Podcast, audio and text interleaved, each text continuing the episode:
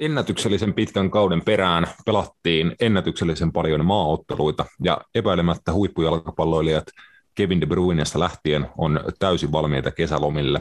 Meidän podcast ei kuitenkaan lomia pidä, koska kesäkin on täynnä futista ja juuri sinä voit päästä vaikuttamaan meidän kesäsisältöön, kun tukotat vaan meidän postilokerot täyteen hyviä, huonoja ja hulvattomia ohjelmaideoita. Tänään on paljon uunituoreita ja vähän jopa valonarkoja uutisia kotimaisesta jalkapallosta, sitten tietenkin huhkajien hyvien peliesitysten ja heikkojen tulosten purkamista, viikonloppu hienojen matsien ja tapahtumien ennakointia sekä siirto- ja huhuosaston purkamista tuolta eurokentiltä. Kaikkea tätä ja jotain muuta luvassa tänään. Tervetuloa ja hop laa.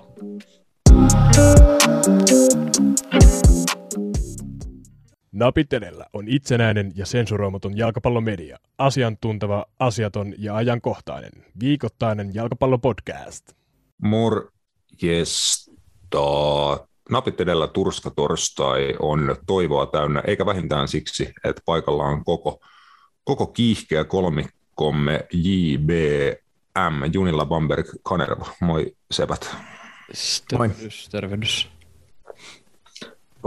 Aika hyvä lyhenne me saadaan näillä meidän tota, sukunimien kirjaimilla. Tuossa olisi mun mielestä aineesta johonkin niin kuin poikabändiin. Mä koitin myös vähän niin kuin uudelleen rakentaa noita kirjaimia, niin se kuulosti myös toisaalta joltain niin kuin pornokollektiivilta, jossa sen oikea, oikea se muoto on väännät, mutta tota, kyllä tuossa näet aineesta. On, on. Mikä se olisi se kollektiivisesti, jos on oikeaan muotoon, mikä se, se on? Olisi, se olisi ehkä B, BJM. Kaikki voisit niin kuin käyttää mielikuvitusta, että mitä ne sanat tarkoittaa. Mä keksin monta. Mä, mä en tiedä, onko se Niin mä- huolestuttava. Kyllä, kyllä. Mutta siis JBM on varattu, sehän on siis työkalusarja.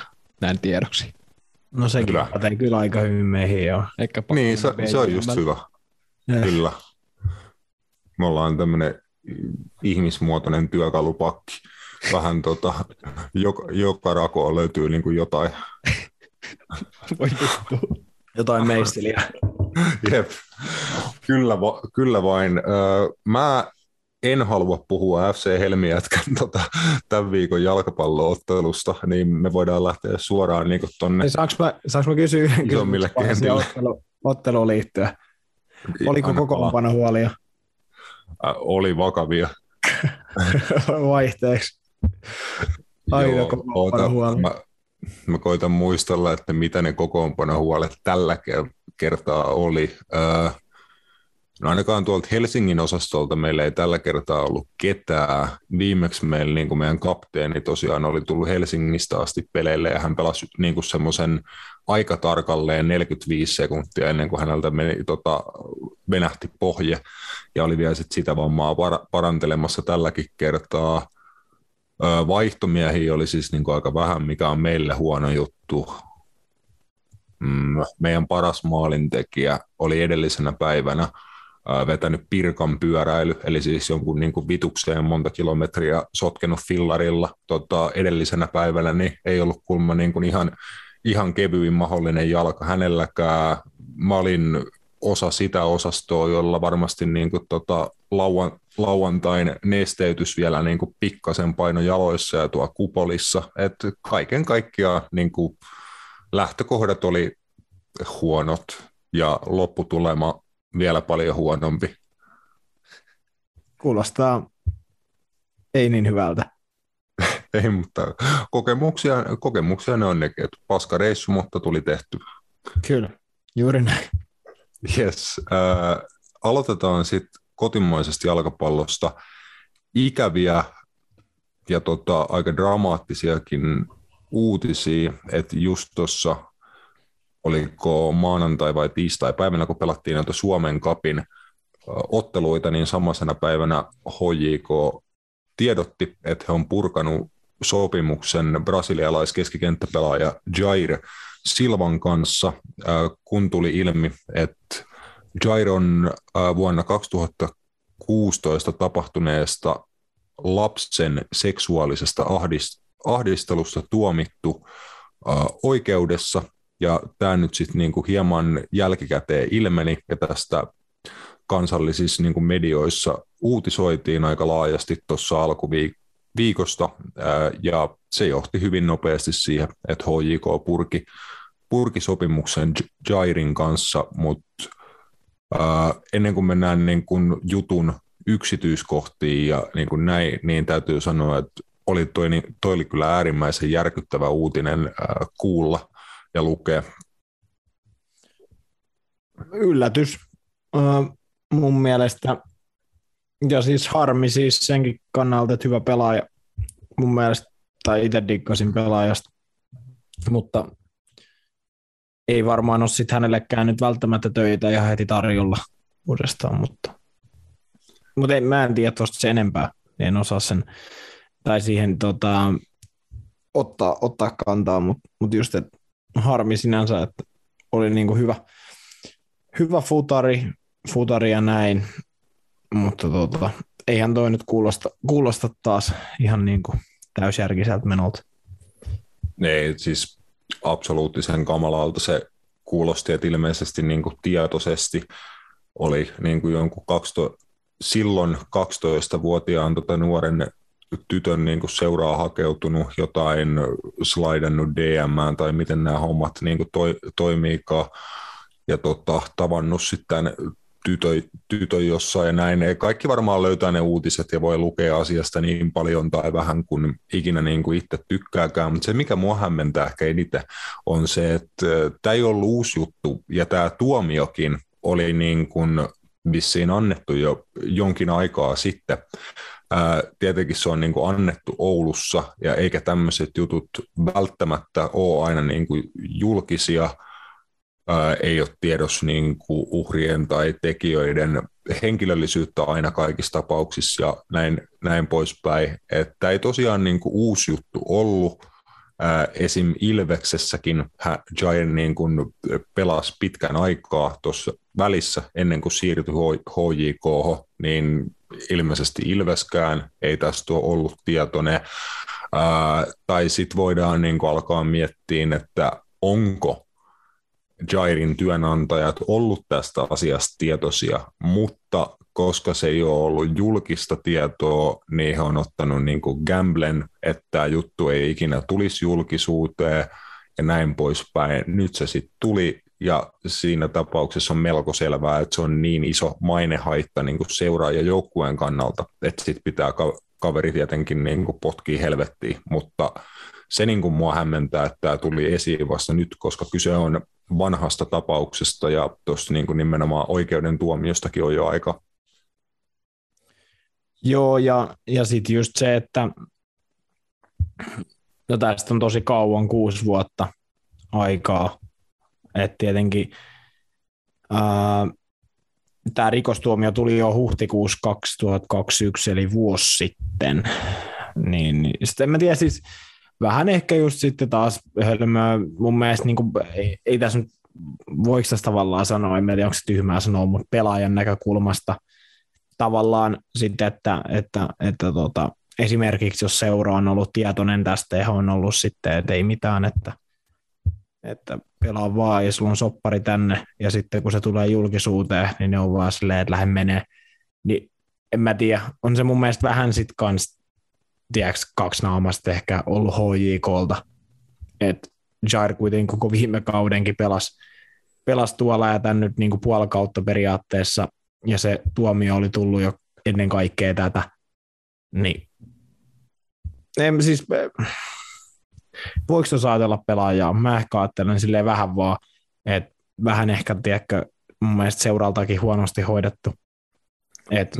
Mm, todellakin, koska siis just, että tämä niin kuin esim. HJKlle olisi kyllä ollut saatavilla tämä tieto siinä vaiheessa, kun he Jairin on palkannut, eikä siis siinä se ei välttämättä ole maailman tavallisin tai mikään standardi toim, toimintatapa, että kun sä palkkaat jalkapalloilijan, ammattiurheilijan, niin ei silloin välttämättä tarkisteta niin kuin rikosrekistereitä ja kaikkia niin kuin täm, tämmöisiä juttuja. Tiettyihin ammatteihin totta kai tarkistetaan, se kuuluu niin kuin vakiona siihen, mutta en mä tiedä, mä en osaa, niin kuin, enkä halua niin kuin esimerkiksi HJK tai Ilvestä millään niin kuin hirveästi ainakaan mistään niin kuin syyllistää, koska ei ole minkäännäköistä kärryä tosiaan, että onko tämä asia ollut heillä tiedossa, koska se on ollut heillä tiedossa, mitä he on tiennyt, bla bla bla, niin eihän kukaan tiedä, enkä usko, että kukaan niin kuin saakaan tietää, mutta on tuossa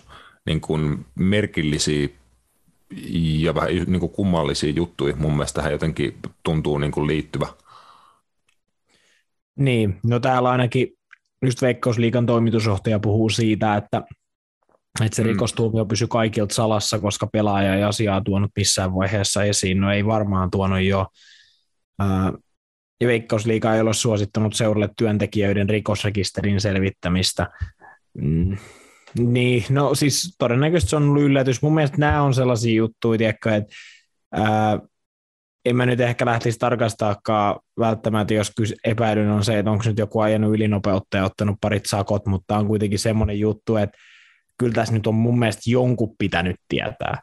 Silleen, että aika, aika huono selitys myös niin kuin tavallaan, että jos seurat ei ota tiennyt sen takia, koska pelaaja ei asiaa tuonut missään vaiheessa esiin. No miksi se tois? Tai tiedätkö, että joo, niin kuin, kirjoitetaan soppariin, niin se kertoo, että joo, oli tämmöinen keissi muuten tuossa, niin jäisi soppari kirjoittamaan. Että mun mielestä nyt ilmeisesti tuohon on tulossa sitten joku muutos mahdollisesti Veikkausliigassa, että on pakko selvittää noita, noita tota, kun ei se kai niin vaikeaa, en mä tiedä, mutta siis jotenkin vaan tosi, tosi hämärä niin juttu, että muka kukaan ei tästä tiennyt. Et... Niin, siis se, se just, että kyllä jonkun suomalaisessa jalkapallossa on pakko ollut tuosta asiasta tietää. Piirit on kuitenkin niin, kuin niin pienet ja, ja näin, niin jotenkin just, että jonkun siitä on ollut pakko tietää, niin sitten herää kysymys, että nimenomaan, että kuka on tiennyt, missä vaiheessa, onko asiaa jotenkin yritetty peitellä, ja tietenkin, että noinhan esim. Veikkausliigan toimitusjohtaja totta kai sanoo, niin kuin tie, tietenkin niin kuin hänen intresseissään on tota, Veikkausliigan ja Veikkausliigan seurojen maine, niin kuin ei tässä vaiheessa enää Jair Silvan maine on niin kuin ihan yksi vitu hailee tässä vaiheessa. Et silleen. Niin. Mutta katsotaan sel- selviääkö tästä niin kuin jotakin yksityiskohtia vielä, vielä sit tulevaisuudessa. Juuri näin. Joo, äh, HJK naapuri HIFK on sitten niinku seuratasolla tuntuu olevan melkoisessa purjeessa. Et ihan tuossa hetki ennen kuin podcasti aloitettiin nauhoitteleen, niin tuli STTn uutinen, jos, jos kerrotaan, että jalkapalloliigassa pelaava HIFK on vaarassa ajautua konkurssiin. Yhtiö tarvitsee loppuvuoden aikana uutta rahoitusta 500 000 euroa, josta 140 000 euroa kesäkuun aikana. Eli no olisi semmoinen pari viikkoa aikaa kääntää jostain 140 kiloa, kiloa riihikuivaa. että HIFK aikamoisessa painetilanteessa, että olisi surullista, jos esim. kauden aikana nähtäisiin, että yksi veikkausliigajoukkue menee konkkaa, niin se olisi hyvin, hyvin synkkää, synkkä juttu. Joo, tämä ei mun mielestä, tämähän ei tarvitse olla eka kerta. Eikö tämä ollut silloin aikaisemminkin jo? Kerran kun sitten ne, oliko se joku tanskalainen liikemies sen sitten osti, tai, tai ei se tanskalainen ollut, kiinalainenhan se oli, mutta Tanskassa asioita duunailu. Eikö, eikö mun mielestä silloinkin ollut joku tämmöinen, että rahat oli loppu? Taisi olla, ja sitten sitä tuotiin sisään jollain, jollain tempuilla. Se raha ei sinne sitten jäänyt, tai sitä ei saatu käytettyä niin, että se olisi tuottanut niin kuin jotakin. Et ihmeellistä kyllä HIFK on toiminta viime, viime kausina, että paljon on seurassa tapahtunut, potentiaali ois ja niin kuin hyviäkin asioita, niin kuin tavallaan on myös HJKs ollut, mutta nyt voi olla, että millään niistä ei kohtaisesti ole enää niin kuin mitään väliä. Niin, ja sitten just en mä, mä, mä en tiedä, jos joku meidän kuuntelijoista esimerkiksi tietää HFK asioista paremmin, mutta mitä esim. pelaajistoakin heillä on nähnyt nyt pari viime kautena, niin, niin, niin mä uskoisin, että sieltä kuitenkin löytyy suht kova palkkasta kaveri ehkä heidän pudu, niin kun ajatellaan budjettiin, että, että Beto, en usko, että on, en on, että on ihan kevyellä palkalla tuolla Wilfried Kanon, Norsluuran, niin onko se maajoukkuepelaaja, en usko myöskään, ja, ja sun muuta, ja Miksu Paatelainen tuskin on myöskään ihan ruokapalkalla.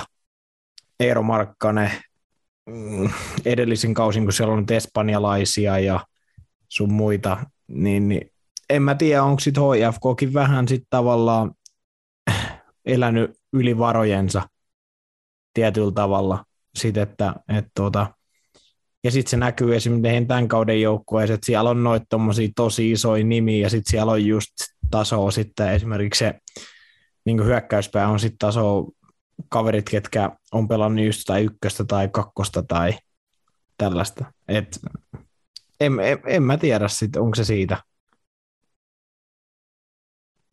Mm, uh, yksi niin kun, positiivinen asia HIFK on kannalta tällä viikolla kuitenkin Suomen kapin puolella. He kävi tuolla Maariahamnissa, IFK Maariahamnin vieraana, ja siellä IFKiden kohtaaminen päättyi 1-1 tasapeliin ja rangaistuspotkukilpailun jälkeen Helsingin IFK voittoa. Et jatkopaikka Suomen kapin neljännesvälierissä ja puolivälieri etenee sitten HIFK heidän kanssaan liiga, liigajengeistä.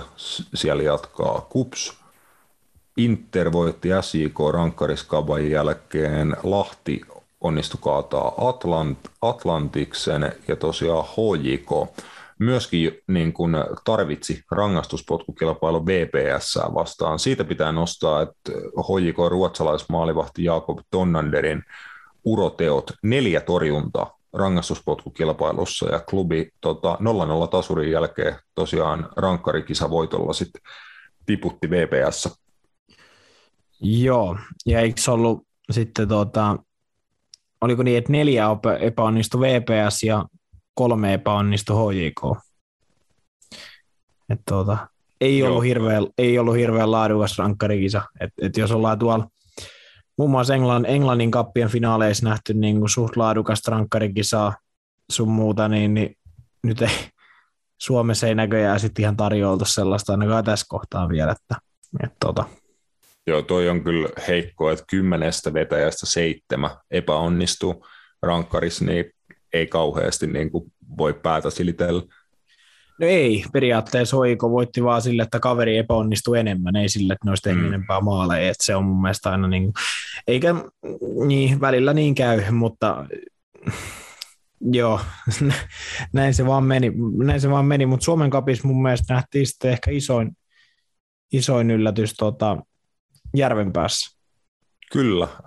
Ykkösen jengejä tosiaan jatkossa vielä sitten on, eli Järvenpään palloseura onnistui pudottaan AC Oulu.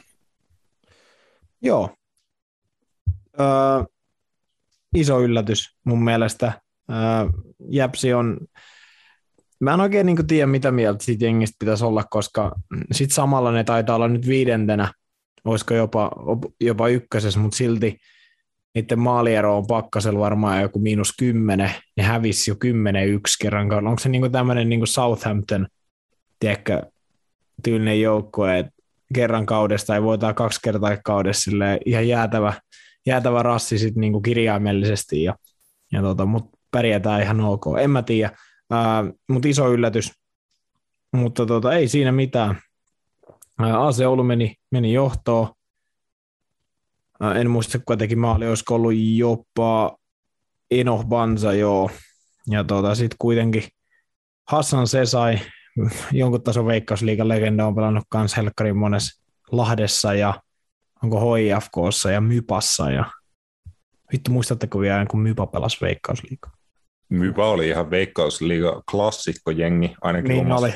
omassa niin lapsuudessa ja nuoruudessa ja onhan Mypa niin voittanut varmaan silloin mestaruuksia, Hyypiä ja Litmanen taisi molemmat lähteä Mypasta maailmalle silloin ja mitä kaikkea, niin onhan Mypa on ihan absoluuttisen legendaarinen seura.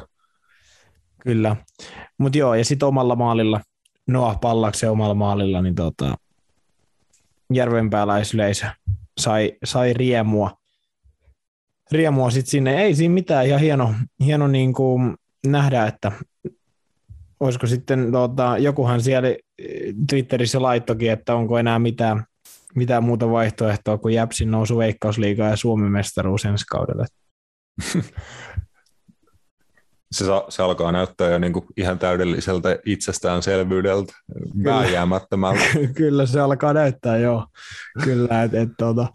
Mutta ei mitään, se on mielestäni hienoa, että nähdään myös niin kuin, ei pelkästään veikkausliikejoukkoja, koska se luo sit kuitenkin aina semmoisia matseja, mitä yleensä, yleensä sitten. Niin. Joo, Atlantis oli viimeinen kakkosen joukkue, joka oli tässä vaiheessa kilpailuun vielä mukana pysty haastamaan FC Lahteen vieraissa. Et itse asiassa oli kahteen kertaan johdossa, että 1-0 ja 2-1 jo, johtoasemissa oltiin Atlantiksen johdossa. Molempien maalien tekijänä oli Leonard Ibekwe, nigerialaishyökkääjä. Atlantiksesta onnistui kahteen kertaan, mutta Lahti kuitenkin sitten Veikkausliigajengin rutiinil ottelun, ottelun käänsi itselleen. Joo, itse asiassa kattelin tota, äh, otteluun. Siis maalintekijät Atlantiksellahan oli tota toi äh, Charles Katashira ja Mustafa Coker.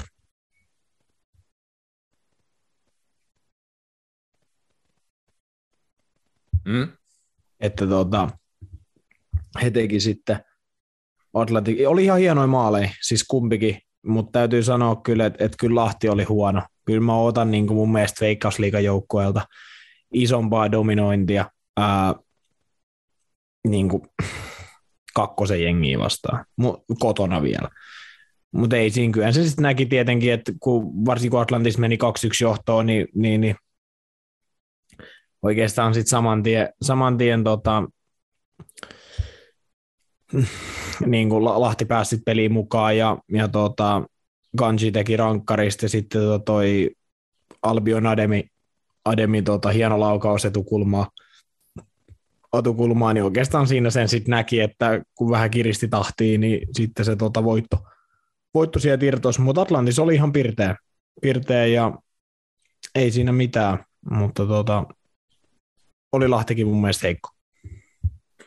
Mm, yksi, yksi tosiaan ykkösen joukkue vielä sitten meni, meni jatkoon. Toki heillä, heillä oli sitten vastassa tota, eli sanoin äsken väärin, eli oli siellä vielä toinenkin, toinenkin kakkosen jengi mukana, mutta PK35 1-0 voitolla tiputti Salon palloilijat, joilla muuten enää ei ole vahvuudessaan äh, nigerialaislegenda Taye Taivo. Et mä luulen, että me ei ole puhuttu tästä vielä podissa, mutta Taye Taivo ja Salpa yhteisymmärryksessä purki tosiaan herran sopimuksen ikään kuin koeajalla ja Taivo lähti sitten, oliko takaisin Italiaan, tota, sitten peliuraa ainakin orastavasti vielä jatkamaan niin kuin viimeisiä, viimeisiä hetkiä varmasti uralla, mutta ei jäänyt sen pidemmäksi aikaa. Ää, ta, Taivokaan, sitten Salo.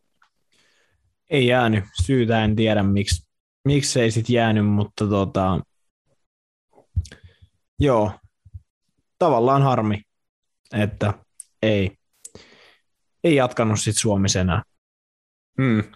Uh, mun käsittääkseni homma oli aika lailla siitä kiinni, että uh, oli niin kuin itse, jos, jos niin kuin pitää paikkaansa, mitä Salpa asiassa tiedotti, että aika suoraselkäisesti niin kuin itse todennut, että uh, hän ei mielestään pysty auttamaan joukkuetta niin paljon, että se olisi sen arvosta, mitä joukkue joutuu hänelle ikään kuin maksaa, että hän on kuitenkin Salpalle iso, iso sijoitus taloudellisesti, niin koki, että ei pysty ehkä niin kuin itse pelaan sillä tasolla, että se olisi Salpalle se rahan, rahan arvosta, mikä on niin kuin äärimmäisen arvostettava, arvostettava homma niin kuin ammattilaiselta, että ei jää ottaa rah, rahoja, vaan tota, to, niin kuin on näinkin rehellinen omasta suorituskyvystään, että siitä niin kuin missään nimessä varmasti ei ole kyse, tai voisi mitenkään huonosti salpassa pelannut. Että ammattimiehen ihan perusvarmoja otteita, mutta miettikää kuitenkin melkein nelikymppinen kaveri. Suurin osa matseista pelataan tekonurmella ja näin, niin eihän niin kuin hän ei kuitenkaan ole kaveri, joka vaikka tekisi sulle 20 maalia kaudessa ja pysyttelisi niillä niin kuin Salpan tota, nousu ja näin poispäin. Et, kuinka hyvä vasen pakki sun pitää olla, että sä oot sen arvoinen, että sä oot joukkueen käytännössä kallein pelaaja. Juuri näin. Joo, lyhy- lyhyesti vielä kotimaisesta futiksesta ennen kuin hypätään huuhkajien pari. Veikkausliiga palaa ohjel- ohjelmistoon sitten viikonloppuna, kun aloiteltiin noilla hieman synkemmillä Veikkausliiga-uutisilla, niin iloinen uutinen on ainakin se, että Veikkausliiga jatkuu, ja sitä tänä viikonloppuna pääsee ihan paikan päällekin katsomaan. Nopea kerta- kertaustus Veikkausliiga-kierroksesta, joka pelataan kokonaisuudessaan ää, tämän viikon lauantaina, eli yli huomenna. On kovin, kovin matseja lau, lauantaille osunut. Mm, Seinäjoella SIK isännöi Interiä. No se on lähtökohtaisesti ihan hyvä matsi, kyllä. Et, en mä tiedä, ei, Veikkausliiga on niin tasainen, että en, en mä oikein voi sanoa, että mikä matsi ei olisi niin hyvä matsi nykyään. Mm. Se on, se vähän... on ihan, se on hyvä asia tietenkin, että on tasainen ja niin kuin kilpailu, kilpailullinen sarja. Niin se on tavallaan, ihan... tavallaan se on hyvä, mutta tavallaan se myös kertoo sit siitä, että ei ole niin kuin ehkä mikään joukkue niin kuin kansainvälisellä tasolla oikeastaan minkään tason. Se on ehkä se, minkä se kertoo sitten kans. Että hyvä jo liigalle, mutta sitten taas suomalaisille seurajoukkue Fudikselle mun mielestä se ei välttämättä ole niin hyvä merkki, niin. koska europelit on kuitenkin semmoisia, mikä saisi varmasti suomalaisiinkin joukkueisiin niin tota, sitä spotlightia enemmän, niin niitä on vaan konferenssiliigassa todennäköisesti tälläkin kaudella tulossa ja sinnekin pääsee vähän niin kuin puolilmaisiksi. Mm, katsotaan muuten jo kohta, kohta lyhyesti vielä noita suomalaisten europelihommia, kun nekin on jo arvottu, noin ensimmäisten kierrosten otteluparit ja näin, mutta vielä lyhyesti tuota Veikkausliikan viikonloppuun. Ilves isännöi FC Lahteen äh, 17.00 alkavassa ottelussa Ratinassa.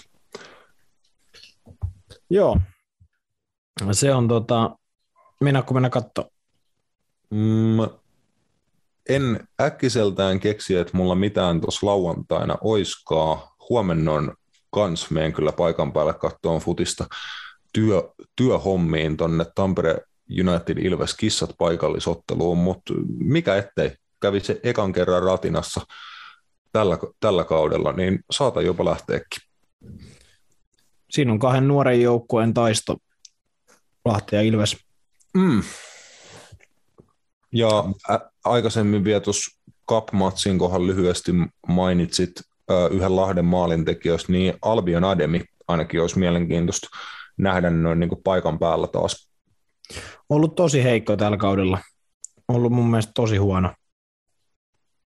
Et ei ole kyllä yltänyt lähellekään sille tasolle, mitä oli.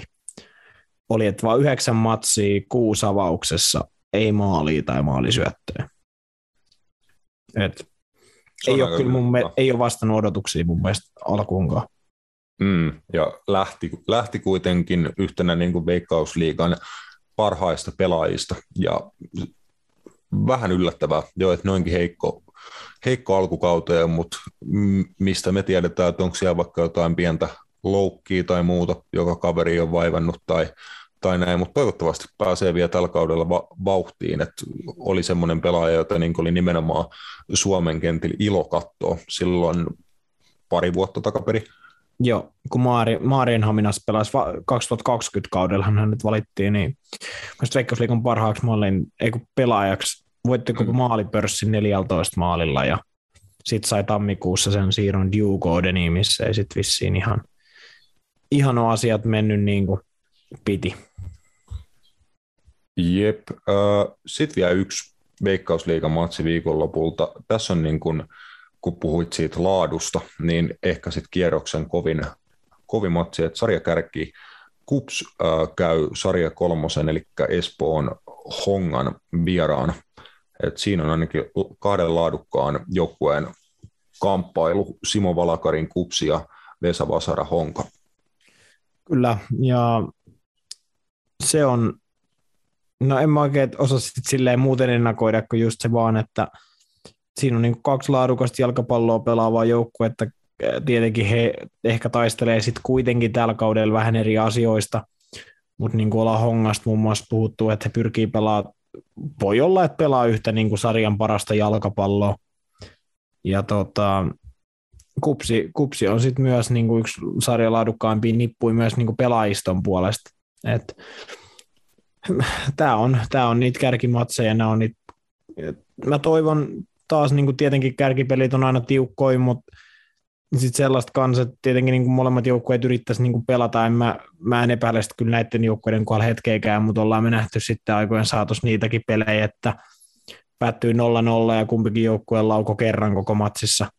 Niin, niin sellaista ottelua mä en toivo, en mä otakaan, että mä näen, mutta niin se on ehkä, jos mä saisin yhden toiveen veikkausliikaa heittää ylipäätänsä, se olisi se, että näissä isoissa peleissä niin, niin joukkueet niin ottaisi ehkä enemmän riskiä. että yrittäisi niin kuin voittaa enemmän kuin välttää sen tappio. Mun mielestä se on se periaate, mikä veisi vähän niin kuin kaikkien eteenpäin. Et. Mutta ei mitään, hyvä peli varmasti tulos. Kyllä, äh, siinä riittää Veikkausliigan paluu, la, paluu lauantaina, sitten tosiaan seurattavaa kuusi matsia lauantaina yhteensä pelataan, eli kaikki Veikkausliigan jengit in action, mutta alasarjojen puolella my- myöskin sitten hommaa, niin kuin tuli tuossa tuli mainittuun, niin tamperelaiset kaikki ihmeessä huomenna Pyynikin urheilukentälle siellä hieno hieno paikallisottelu tiedossa Tampere United ja Ilves kissojen välillä. Joukkueet itse asiassa on tällä hetkellä B-lohkon kärkipaikalla tasapisteissä. Tota, kissat ottelun enemmän pelanneena johtaa sarjaa, Tamu tulee sitten tasapisteissä tasapisteissä vähän heidän, heidän perässään. Kissat on pyssytellyt kahdeksassa ottelussa, tai siis he, kahdeksas heidän pelaamassa ottelussa on nähty 42 maalia. Et ma, maalitae on ainakin aika niin kuin korkealla tuossa huomisessa paikallispelissä. Paljon päättyy?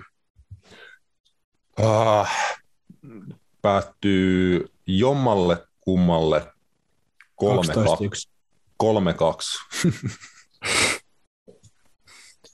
3-2, jommalle kummalle. Joo, se on niin kuin, ei ole edes mikään niin kuin kovin dramaattinen veikkaus. Tuollaisia tuloksia on kummankin joukkueen peleissä nähty tällä kaudella ihan reippaasti. Mennään sille, mennään sille. Kyllä. Uh, pieni breikki ja mennään sitten juttelemaan huuhkajista. Varatkaa vittu pendolino, varatkaa luotijuna, tehkää ihan vittu mitä vaan. Suomi menee kisoihin! Huuhkajat pelasi jonkun 22 maaottelua tuossa maaottelutauon aikana, mikä ainakin allekirjoittaneen ke- kevyesti yllätti. Ää, alku oli kaksi ottelua kotikentällä, niistä neljä pistettä, mikä oli sekin oli meille niin kuin pieni pettymys, kun Matiaksen kanssa lähdettiin jo etukäteen kuuluttaan kuutta pistettä noista kotiotteluista. vierasottelut sitten Romanian ja Bosnia-Herzegovinan vieraana. Peliesitykset oli hyviä, et käytännössä kummassakin ottelussa Suomi hallitsi palloa noin 60 prosenttisesti, pelasi sen pallon kanssa yllättävän hyvää jalkapalloa, loi laadukkaita maalintekopaikkoja, mutta ei tarpeeksi tehokkaasti niitä hyödyntänyt verrattuna siihen, että omassa päässä tota, maaleisit kuitenkin myöskin, myöskin vastustajien toimesta syntyi, niin täytyy sanoa, että peliesitysten puolesta ei voi olla ollenkaan pettynyt tähän maaottelutaukoon, ehkä päinvastoin, mutta tuloksia pitää kyllä Nations Leagueassa neljän ottelun jälkeen olla niin kuin melko pettynyt.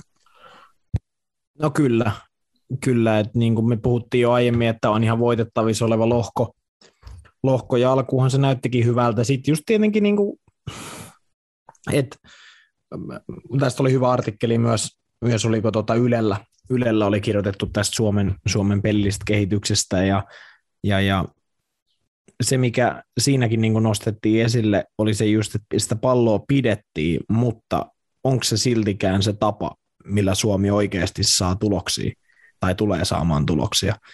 Et mun mielestä se jotenkin niin näkyy varsinkin niin Bosnia vierasmatsissa, että pidettiin palloa, oli pitkiäkin pallohallintajaksoja ja Romania pelissä myös, niin, niin, mutta ei me oikein pysty niin luomaan mitään.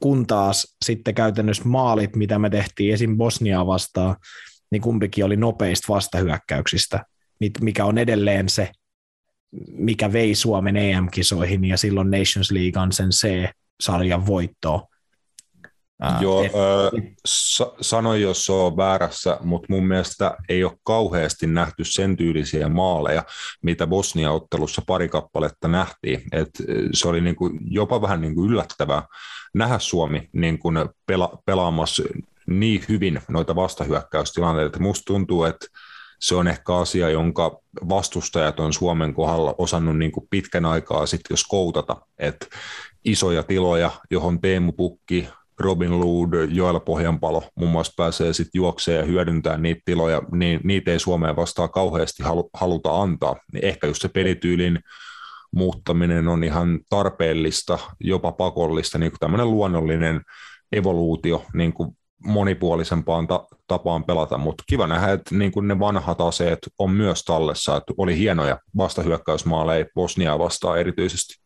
On, mutta onhan se mun mielestä niin kuin ihan ilmiselvä juttu, että, että onhan Suomen niin kuin pakko pelata tota, tiivis puolustuspeli vastahyökkäys jalkapalloa, jos he haluavat esimerkiksi seuraaviin EM-kisoihin päästä. Ei, ei, ei, me, ei meillä ole niin hyvä pelaajisto, että me pystyttäisiin pelaamaan pallohallinta, jalkapalloa, muita kuin Max Montenegroja vastaan silleen, että se kannattaa. Koska ei Suomella ole vaan tarpeeksi sellaisia pelaajia, ketkä pystyy pelata niillä alueilla, mihin, mihin sä ehkä niin kuin haluat. Meidän wingbackit on tosi suoraviivaisia, meidän hyökkääjät on tosi suoraviivaisia. Öö, esimerkiksi just Bosnia-ottelussa mun mielestä Lukas Lingman oli yksi ainoita pelaajia, ehkä niin kuin toppareita lukuun. Meillä on ihan hyviä, meillä on hyviä pallollisia toppareita, mutta niin kuin Lukas Lingman oli ainoa pelaaja, joka pystyisi pelaamaan sellaista jalkapalloa. Hänellä riittää niin kuin se tatsi, pelisilmä, kaikki tommonen. Ei, ei mun mielestä, ei, siis ei meillä ole vaan tarpeen, no Robin Luudon kanssa, mutta just sellainen, ei meillä ole tarpeeksi sellaisia pelaajia, ketkä pystyy pelata sitä jalkapalloa, että ne pystyisi murtaa matalia blokkeja. Ja siitä tulee mun mielestä se ongelma, että, että kun vastustajat tajuu sen, niin ne antaa Suomelle tästä lähtien pallon ja sitten ei me pystytä tekemään mitään. Ja se on sen mun mielestä se juttu, että että joko meidän pitää sitten niin kuin tavallaan, niin kuin ollaan puhuttu, että prosesseissa menee aikaa, joko me niin kuin tavallaan sitten uhrataan nyt taas sitten hieman ehkä yhdet karsinat jopa sille, että me viedään sitä peliä eteenpäin, mutta mä näen vaan sen valittavasti, että vaikka me vietä sitä eteenpäin, niin se ei silti tuo ole ikinä tapa millä me pystyttäisiin niin kisoihin menee. Ei, siihen ei ole pystynyt, ei Islanti, ei oikeastaan edes Ruotsi. Norjasta mä en tiedä niin paljon. Tanska nyt on sen verran laadukas nippu, että ne pystyy, mutta kun ajatellaan, niin heilläkin pelisysteemi on suht samanlainen, että pidetään tosi tiiviinä se alakerta ja sitten hyökätään niin kuin vastaan. Ja mä näen, että se on edelleen se resepti, jos Suomi haluaa jotain niin kuin NS voittaa esim. karsintalohkonsa tai tuon Nations League-lohkon, koska no, Bosnia-ottelu mun mielestä näytti, kun kaverilla oli periaatteessa kaksi yksilöä, ketkä on parempia kuin Suomella niin kuin ketkään, niin he pystyvät jo kahdestaan niin ratkaisemaan pelin, Edin Dzeko ja Miralem Pjanic muun muassa. Et näin se vaan menee. Et vähän se, että ruvetaan pallon kanssa pelaa tosi korkean linjalla sun muuta, niin siinä menee vähän se tietynlainen tukiranka, mihin Suomi on perustanut Markku Kanerva alaisuudessa niin pelinsä, niin roskii. Et, et. Tavalla, tavallaan joo, mutta niin kuin sanoit, että ehkä se on asio, asioita, joita vaan niin kuin, niin pitää tapahtua. Et joskus pitää kärsiä nimenomaan, että se pelillinen kehitys, evoluutio niin kuin jatkuu, pystytään kehittyä moni, monipuolisemmaksi, taitavammaksi joukkueeksi, meidän pelaajat pystyy kehittyä taitavimmiksi pelaajiksi, kun he saa koke, kokemusta siitä, että he oikeasti yrittää pelata, heitä pyydetään pelaan niin kuin huippumaitakin vastaan tota, mm. kil, kilpailullisissa matseissa, niin se on ehkä joskus niin kuin se pakollinen paha, että pitää muutama tulos uhrata, että nimenomaan se pelillinen kehitys jatkuu. Mä en myöskään olisi, Matias, ihan noin ehdoton tosta, niin kuin, koska mun mielestä siinä Suomen pallollisessa tekemisessä oli kaikissa noissa otteluissa myös paljon hyvää. Oli niitä pitkän pallohallinnan kautta luotuja laadukkaita maalipaikkoja. Se on eri asia, viimeistelläänkö ne maalipaikat, mutta se on täysin eri asia, koska tota, ensin ne paikat pitää luoda, ja kyllä mun mielestä Joel Pohjanpalon mesta siinä Romaniaa vastaan, se taisi olla niin kuin nimenomaan pitkä hyökkäyksen kautta luotu niin kuin superlaadukas maalintekopaikka. Siis mä en tiedä millä ihmeellä Romania maalivahti sen jollelta torju, siinä tilanteessa. Sitten oli Ilmari Niskasen mesta Bosniaa vastaan aivan ilmiömäinen syöttö Teemu Pukilta. Et itse asiassa yllättäviä niin kuin läpisyöttöjä niin kuin mestojen alustuksia on Teemu Pukin toimesta tällä maaottelutauolla nähty, mutta mun mielestä kummassakin noissa hävityssäkin ottelussa oli niitä onnistumisiakin, ne ei vaan niin kuin tällä kertaa sit realisoitunut. Niin, niin, no se on tietenkin siis joo, totta kai. Ja, ja, mutta sitten taas kolikon kääntöpuoli, että onko meillä tarpeeksi hyviä viimeistelijöitä just tuollaisille maalipaikoille. Et, et, tiedätkö, et, et, tätä mä just meinaan, että Teemu Pukki on parhaimmillaan, kun hän pääsee tiedätkö, yksin läpi ja pääsee viimeistelemään niistä mestoista. Onko hän parhaimmillaan boksissa? Mun mielestä hän on hyvä siinä, mutta ei hän ole niin, niin kuin, tai sitten just, että hän niin kuin syöttelee niitä paikkoja. Joel Pohjanpalo on hyvä boksissa – mutta, mutta tota, sitten hänellä on muita puutteita, mihin varmaan kohta mennäänkin. Mutta siis se vaan niin kuin yleisesti, että mun mielestä me ei tarpeeksi pystytä, tai niin kuin san, mä sanon sen suoraan, me ei tolla pelitavalla, mä en usko, että me pystytään voittaa pelejä. Se on se ongelma.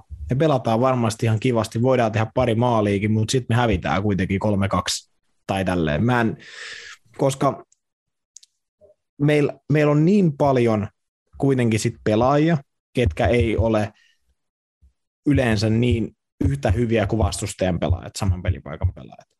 Niin kuin ei ollut Bosnia-ottelussakaan. Meidän puolustuksessa on hei, Richard Jensen eka kertaa maajoukkojen mukana, Sauli Väisänen ja sitten on HIK on pelaaja Miro ja heillä on vasta Edin Dzeko muun muassa. Niin se on vaan niin kuin se fakta, että jos me pelataan riskitasoilla, niin, niin ei näillä äijillä vaan niin kuin yksinkertaisesti sit riitä. Mä oon, mä oon pahoillani, että, että siinä vaiheessa, että jos me otetaan vähän erilainen lähestymistapa, niin ihan varmasti riittää. Ja kollektiivisesti pyritään puolustaa paremmin, mutta se on, se on nyt mun mielestä niin kuin mietinnän paikka vaan se, että, että, että jos me uhrataan seuraavat EM-karsinnat tuohon pallolliseen, jos me halutaan muuttaa pelitapaa, sitten tulee MM-karsinnat, jotka on vielä vaikeimmat päästä, ja sitten on taas EM-karsinnat, ja sitten ei tiedä, että kuinka moni esim. tästä ryhmästä on enää silloin edes mukana. Mm. Niin, niin tässä on vaan nyt se, että, että, että mä, mä, ymmärrän kyllä, mä ymmärrän kyllä sen sun pointin ja näin, kyllä mäkin siihen kannatan, että ruvetaan pelaamaan enemmän niin kuin jalkapalloa ja pyritään hallitsemaan matseja, mutta se vaan, että onko se maajoukkue Fudiksessa loppujen lopuksi niin tärkeää oikeasti. Kun sä katsot, miten pelaa Englannit, miten pelaa noin, niin sehän on välillä ihan karmeeta, mutta silti ne voittaa niitä pelejä, niin sitten vähän just tiedätkö, että onko se sitten niin tärkeää? Se on se mun kysymys, että pitää niin kuin olla jotenkin tosi niin kuin hallitseva jengi, jos siihen ei ole resursseja. Se on ihan, toi on ihan hyvä, hyvä keskustelu, mutta mun mielestä just ehkä tullaan siihen, että Nations League on niin kuin kuitenkin aika suurimmaksi osaksi niin kuin kusen pullottamista. Et siis ei noilla Nations League-pisteillä mun mielestä oikeasti vittu ole väliä. Et Saksa 3-1 vai 0 pistettä Nations League-ottelusta, niin joo, jos kaikki menee ihan nappiin, sit voi mukamas jotain hyötyä sulle olla, joku ranking paranee, en minä vittu tiedä, mutta nämä Nations League-pelit on mun mielestä ihan ok lainausmerkeissä uhrata sille, että yritetään kehittää sitä omaa peliä, monipuolistaa sitä tapaa pelata, että ei mennä pelkkä tulos, tulos edellä. Tuommoista hyvä mahdollisuus niin kuin siihen, mutta mä en millään usko, että niin kuin ns. tietoisesti esim. yksiäkään karsintoja lähettäisiin niin kuin uhraan pelilliselle kehitykselle. Totta kai pelataan tuloksesta, ja mä oon aika varma, että jos kysyy Riveltä ja pelaajilta, niin he sanoisivat ihan samaa näistä Nations League-peleistäkin, että oli ohjeet ennen peliä ja sen aikana mitä tahansa tai ei pelaisi siellä kuka vaan, niin aina Suomi kuitenkin lähtee voittamaan. Se on mun mielestä hieno juttu niin kuin nähdä tuosta jengistä, että ottelun jälkeenkin tota, muun muassa Montenegroa vastaan näkyy, että se kyllä vitutti huolella niin kuin se tappio, tappio siinäkin ottelussa suomalaisia ja se on niin kuin ihan hyvä, hyvä lähtökohta, mutta sitten tosiaan kun pelataan niistä tuloksista, niin ää, en tiedä jätkät, päästetään Roopakin vaikka ääneen pikkuhiljaa, mutta en tiedä mitä mieltä olette siitä, että onko Suomi vähän niin kuin luopumassa samalla kun he niin kuin etsii uusia vahvuuksia, niin onko he luopumassa heidän niistä vanhoista vahvuuksista, koska Suomen niin kuin ehdottomasti parasta osaamista oli niin kuin kollektiivinen maalin esto pelaaminen, eli se, että pidetään oma maali puhtaana ja puolustetaan laadukkaasti ja uhrautuvasti omaa maalia, niin näettekö, että se on vähän kärsinyt tässä viime aikoina se meidän puolustaminen? Mun mielestä täysin. Mä en tiedä, mitä mieltä Roope, onko Roopeis linjoilla. On, Mutta tota- samaa mieltä. Ai vittu. Ekat sanat, on vaikka sama. Se on aina hyvä. Ei, mutta siis se vaan, että, että on toki, ja niinhän mä tuossa vähän niin kuin puhuinkin sitä, että, että, että se justiinsa, että jos me halutaan pelejä voittaa, niin onko tämä se tapa? Että se kollektiivinen nimenomaan ää, maaliedustaa niin puolustaminen on ollut se vahvuus, koska meillä sitten kuitenkin on niin kuin tuossakin, että niin kuin esim. nyt oli Benjamin Chelman Teemu Pukki on tosi hyviä, nopeita hyökkäjiä, mutta just se vaan, että onko se sitten, onko meidän puolustajat, nyt varsinkin kun sieltä on niin kuin Joona Toiviot ja on Raitalan Jukat ja Ara, Ara Juuri poistunut, niin onko siellä tarpeeksi laatua ja kokemusta tällä hetkellä pelata tuollaista jalkapalloa. Pallollisestihan mun mielestä suomalaiset topparit on tosi hyviä. Mun mielestä mä dikkasin siitä niin kuin nimenomaan, miten Kuulan kanssa pelattiin, mutta sitten vaan se niin kuin muu, että tiedätkö, että kaikki kunnia Edin Jekolle, mutta Edin Jeko, tiedätkö, haastamalla porhaltaa meidän toppareista ohi, juoksee niin kuin ohi, niin se on mun mielestä semmoinen juttu jo, tai niin kuin merkki siitä, että jos Edin Dzeko vielä niin tämän ikäisen niin ju, ju, käytännössä juoksee nopeampaa kuin meidän topparit, niin se ei ole sit oikea pelitapa, jos me halutaan pelejä voittaa, koska tota, äh, no, niin, ei siis, mutta ihan varmasti Suomi lähtee pelaamaan niin kuin aina voitosta, en mä, en mä sitä niin kuin missään kohtaa väittäskään, mutta just vaan sit se, että on tuossa mun mielestä Markku Kanerolla ainakin pohdittavaa, just siinä, että mikä se lähestymistapa sitten on, koska EM-karsinnoissa on se tilanne siitä, että kyllä mä niin kuin ainakin henkilökohtaisesti sanon, että kyllä mä ootan, että Suomi menee kisoihin. Nyt on mun mielestä päästy jo sille tasolle, tiedätkö, että se odotusarvo on, että se ei ole enää, että jospa nyt, vaan että joko taas. Et se on mun mielestä ehkä se juttu kans, että et odotusarvo on varmasti myös Suomella vähän eri, mitä se oli silloin aikaisemmin tavallaan.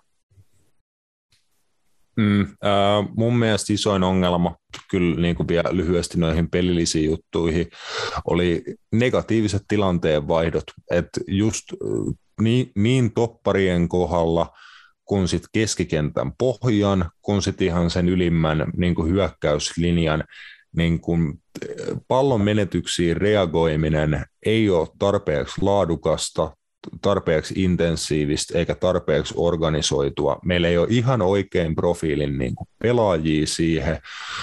Me, kukaan meidän hyökkääjistä ei ole pallottomana mikään kovin kummallinen niin kuin puolustaja, prässääjä. Esimerkiksi Robin Lood taitaa niin kuin aika lailla ylivoimaisesti olla paras sellaisissa asioissa suomalaisista niin kuin hyökkää, hyökkääjistä tai hyökkäävistä pelaajista, Teemu Pukki yrittää, mutta se ei ole niin kuin hänen vahvuutensa, esim. Niin kuin, hän ei ole niin taitava ehkä sit siinä, ja Joel Pohjanpalo niin kuin sit taas esim. tekee niin kuin absoluuttisen minimin yleensä noissa puolustustehtävissä. Et siinäkin on semmoinen niin kuin dynamiikka ja nimenomaan haaste Markku Kanervalle, mikä pitäisi ratkaista, että mi, mikä vaikka hyökkäys kaksikko tai kolmikko mahdollistaa sen, että me voidaan, niin kun, jos halutaan hallita palloa, niin sitten menetysten jälkeen voidaan antaa tehokas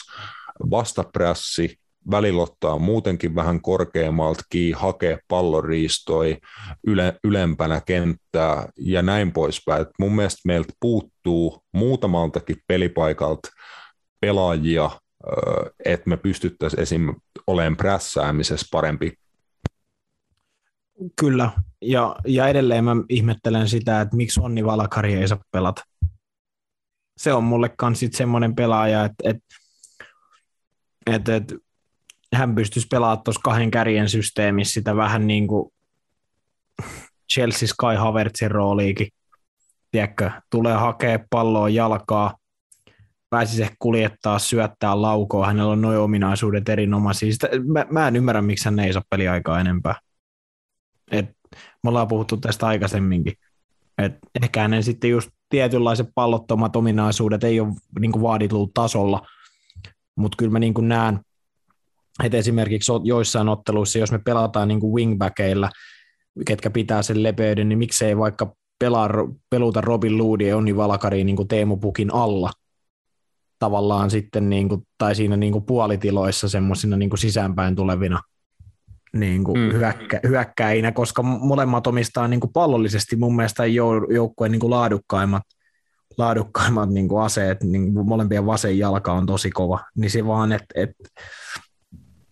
varsinkin jos haluaisit pallovalinta jalkapalloa pitää, koska nytkin mietittiin just Ilmari Niskanen, Mikael Soisilla on tosi suoraviivaisia semmoisia, tiedätkö, vanhoja kunnon brittilaitureita, painaa sinne päätyviivalle ja keskitystä uuniin, niin sit vaan, että ehkä tarvisi sinne hyökkäyspäähänkin jotain sellaista yksilötaitoa ja jotain niin kuin muuta, että se mä, mä en ole paras kertoa näistä, koska mä en ole ammattivalmentaja tai edes lähelle sitä tai yhtään mikään muutenkaan, niin, niin, mutta mun niin kuin silmään vaan pistää se, että jotenkin jos me halutaan pelata tiettyä pelitapaa, niin meiltä just niin kuin sanoit, niin ei ehkä ole ihan niin kuin sellaisia palasia, mitä se vaatisi tällä hetkellä ainakaan. Jep, ja se just, että niin kuin aikaisemmin jo sanoit, että jos pelataan korkeammalla riskitasolla ja sitten ei ole välttämättä pelaajia, niin kuin jatkuvasti sen niin kuin lähes täydelliseen toteuttamiseen, niin silloin käy vaan niin, että ne riskit välillä maksaa, välillä tulee maaleja omaan päähän, ja se on niin kuin vaan se hinta, mikä pitää maksaa siitä, että haluaa pelata niin kuin rohkeampaa peliä, ja toki se on sitten sellaista peliä, mikä toivottavasti niin kuin pitkässä juoksussa huuhkajikin kehittää. Ää, Lukas Lingmanista päästään tässä kohtaa sitten puhumaan, että tosi positiivisia esityksiä Montenegro ja Bosni, Bosnia vastaan molemmissa otteluissa Lingmanilta. Toi paljon hyvää Suomen peliin yllättäen niin kuin siinä keskikentän pohjalla tuplapivotissa, toki kolmen niin kuin toppari edessä, mutta käytä, ainakin tuossa Bosnia-ottelussa pelasi käytännössä vierekkäin, rinnakkain Rasmus Schullerin kanssa siinä koko pohjalla, niin vähän erikoinen rooli hänellekin, mutta toi siihen paljon hyvää pallollisena, toi dynaamisuus siinä, että peli niin kuin eteni, kun pallo oli hänellä, niin hän pelasi seinäpelejä, edisti peliä niin kuin välillä kuljettamalla, välillä syöttämällä, huikea syöttövalikoima, etenkin vasemmalla jalalla, mutta sitten tarjosi vielä aikamoisen passi oikealla jalalla siihen Benjamin Chelmanin maaliin, tai niin kuin syötti pukille, joka sitten alusti Chelmanin maalin siinä tilanteessa, ja ja näin, mutta paljon paljon hyvää Lingmanilta, mutta on sekin mun mielestä vähän semmoinen aika itsestäänselvä juttu, että jos sä pelutat Lukas Lingmania siinä keskikentän pohjalla, niin pari kertaa matsissa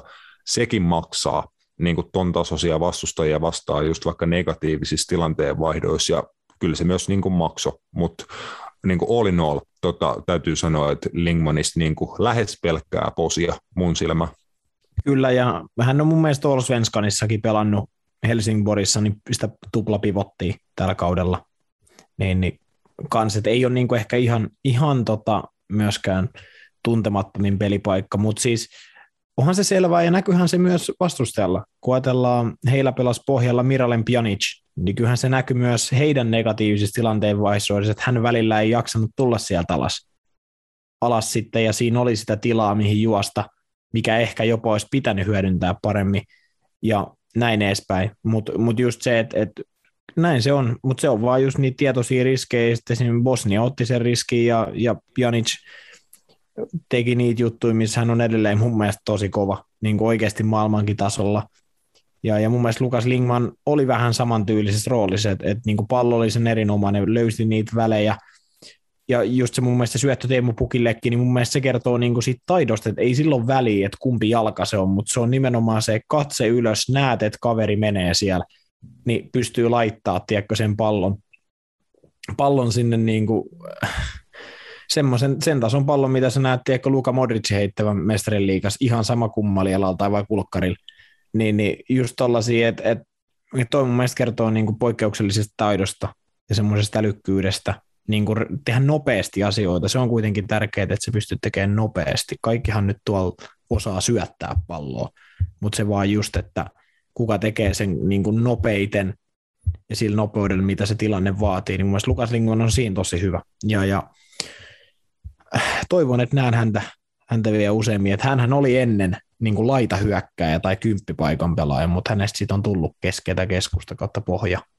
Et Mm, ja just, että ei kuitenkaan ole mikään superfyysisen olonen pelaaja, ei niin kuin kaikista juoksuvoimasin tai tälleen. Varmasti nekin jutut on niin kuin ihan hyvällä tasolla, mutta on niin kuin enimmäkseen tämmöinen tekninen pelaaja, haluaa aina palloa, haluaa liikuttaa palloa, edistää joukkueen peliä pallon kanssa ja tä- tälleen, niin kiva nähdä, että hän on kukoistanut sitten tuommoisessa roolissa, missä saa sitä palloa enemmän, saa niin kuin määrittää otteluiden tempoa, ja näin, niin hienoa, että tota, se homma toimii ja kansainväliselläkin tasolla. Tota Bosnian kaltaista joukkuetta vastaan, niin tosi niin kuin hatunnostoarvoinen suoritus.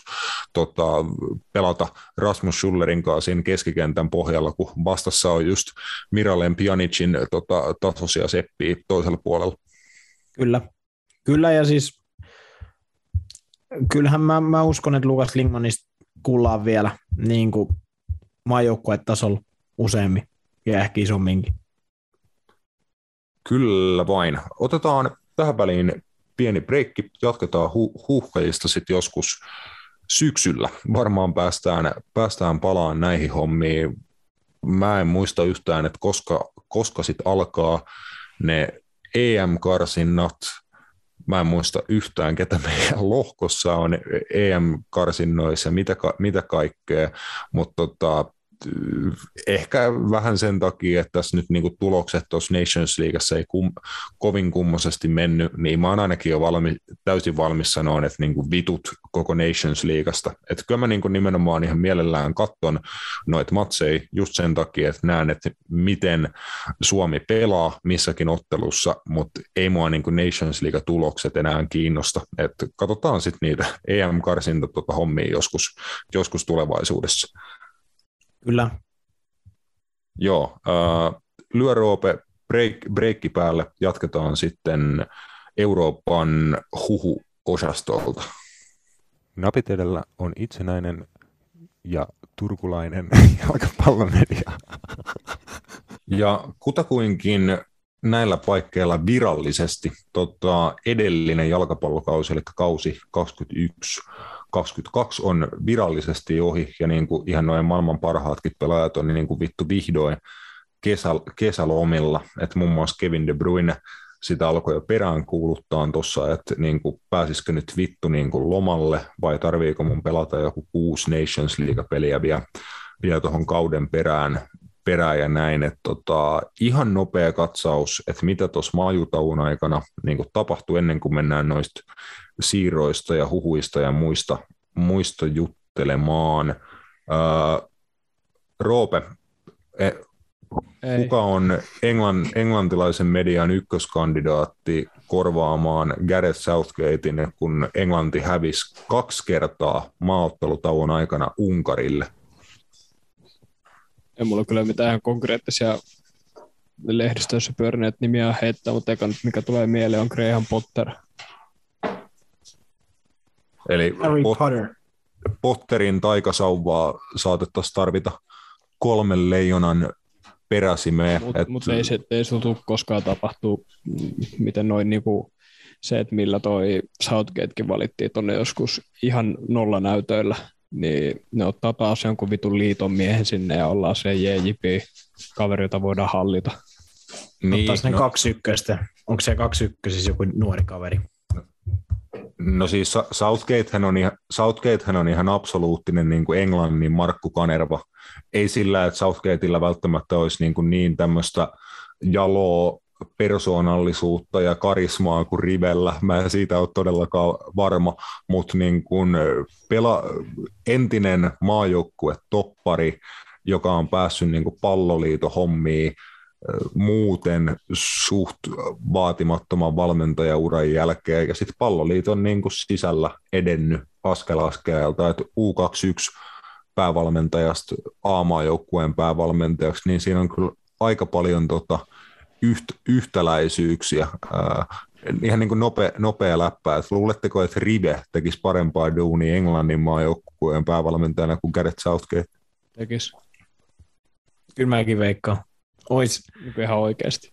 Joo, joo. Siis se, mitä Rive nyt, mistä puhuttiin äsken Suomen maajoukkueen kohdalla, niin jos se yrittäisi pelaa Englannin tolleen, niin Englanti olisi oikeasti hyvä maajoukkue. Kyllä, mutta siellä jo semmoista, semmoista sotkua siitä tietenkin, kun Englannin maajoukkue häviää, varsinkin noinkin, noinkin rumasti kuin 4-0 Unkarille, ja oliko se heräjästäs vielä kotiyleisön edessä, niin se tietenkin herättää aina paljon otsikoita ja kysymyksiä.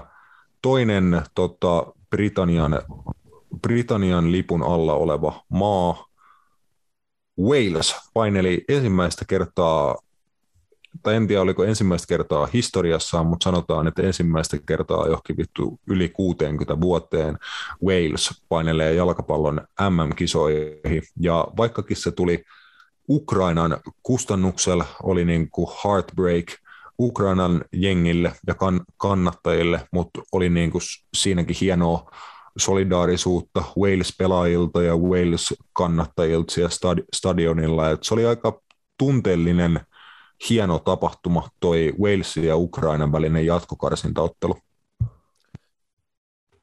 Se oli, ja tota, tietenkin monelta osin, en mä tiedä, olisiko mikään jopa ollut niin hyväksi tällä hetkellä Ukrainalle kuin se, että he olisi päässyt ää, kisoihin mukaan, koska se olisi ollut niin kuin mun mielestä semmoinen niin kuin yksi, yksi juttu, mikä, mihin olisi voinut niin kuin tämänhetkisen tuon kanssa ja heidän tilanteen ohjelma niin tukeutuu, että he on kuitenkin niin kuin jalkapallossa, jalkapallossa menee hyvin.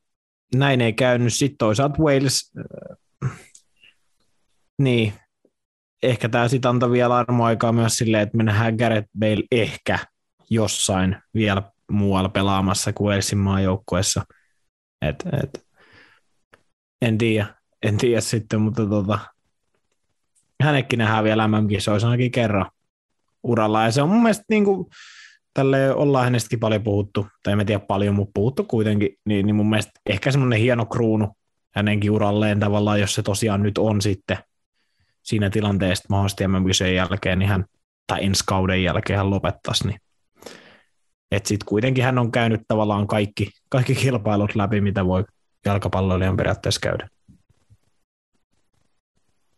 Kyllä, ja hieno palkinto kyllä monelle monelle Walesin pitkäaikaiselle maajoukkuepelaajalle, että heillä on aika lailla se kultainen sukupolvi nyt niin kuin viime, viimeisiä hetkiä. Het, hetkiä siellä käytössä, että siellä Gareth Bale, Aaron Ramsey, Joe Allen, Wayne Hennessy ja ketä, ketä kaikki, niin hieno, hieno palkinto niin kuin monelle, monelle Wales-pelaajalle ja sen tiedän, että se merkitsee myös niin kuin äärettömän paljon koko Walesin kansalle, että he on tosi ylpeitä siitä, että he on nimenomaan walesiläisiä, ei mitään vitun brittejä, vaan niin kuin he on walesiläisiä, heillä on oma kieli, oma identiteetti ja niin kuin kaikkea, niin hieno homma, että nähdään Wales. Ja tota, heidän just se kultainen sukupolvi MM-kisoissa, vaikka niissä MM-kisoissa muuten välttämättä mitään kovin, kovin hienoa ei olekaan.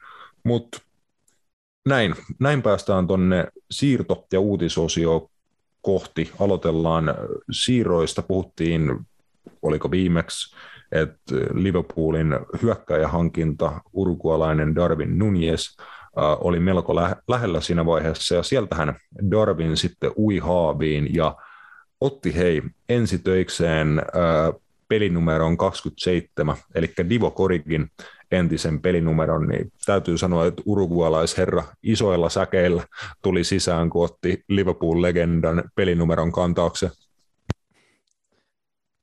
Niin, niin jos se noin haluaa ajatella, ajatella että, että tuota, kyllä, ja, ja no eipä siinä, onko siellä muita numeroita hirveästi ja Starlella, ei ehkä, niin. Ei, ei, var, ei varmastikaan, et en tiedä vapautuuko Sadio Manen kymppipaita kuinka nopeasti ja niin kuin näin, Kuka näin sitten. Ei kukaan varmaan. Mm, ei varmaan. En tiedä, olisiko joku noista nuor, nuorista, olisiko Harvey Elliottilla esim. pokkaa, pokkaa niin ottaa kymppipaita ja tässä kohtaa ja näin. Äh, Nunez voi niin sit ottaa ehkä Roberto Firmiin on ysipaitaa, jos se jossain vaiheessa tässä lähivuosina on vapautumassa ja näin. Mutta mä sanoin, että ehkä hänen kannattaa, niin kuin, että sit kun on tehnyt enemmän maaleja kuin Origi Liverpool-urallaan teki, niin sit on lupa vaihtaa. Joo, sovitaan niin. Kyllä, mutta Liverpoolille vahvistus tosiaan ui, ui sisään. Katsotaan, että millä aikataululla se tarkoittaa sitä, että Sadio Mane tekee sopparin Bayern Münchenin kanssa, sekin homma ilmeisesti niin kuin edistymässä, että Bayern tekemässä niin kuin ensimmäisen tämmöisen kunnon tarjouksen ilmeisesti lähi, lähipäivinä, mutta Darwinista vielä, että siirtosummahan tietenkin oli iso, tässä kohtaa Roope voi tulla taas apuun, kun sä oot parempi näiden numeroiden kanssa, mutta eikö puhuttu kutakuinkin semmoisista rahoista, että 67 miljoonaa puntaa oli niin kuin se käteissumma, jonka Liverpool tänä kesänä Benficalle siirtää tilille ja siihen päälle sitten tuli about sinne 85 miljoonaan puntaan asti sit noita erilaisia klausuuleja ja näin. Et summa on tiet- tietenkin iso ja vähän riippuu sitten, että mikä se niinku lopullisesti tulee olemaan. Joo, se toi 64 eli upfront fee ja 85 on se maksimi, jos tulee tietyt milestoneit täytetty. Jo, josta viimeisin on se, mitä tähän maali Champions Leaguean Champions Leagueassa niin kuin Liverpoolin voittaessa. Aivan.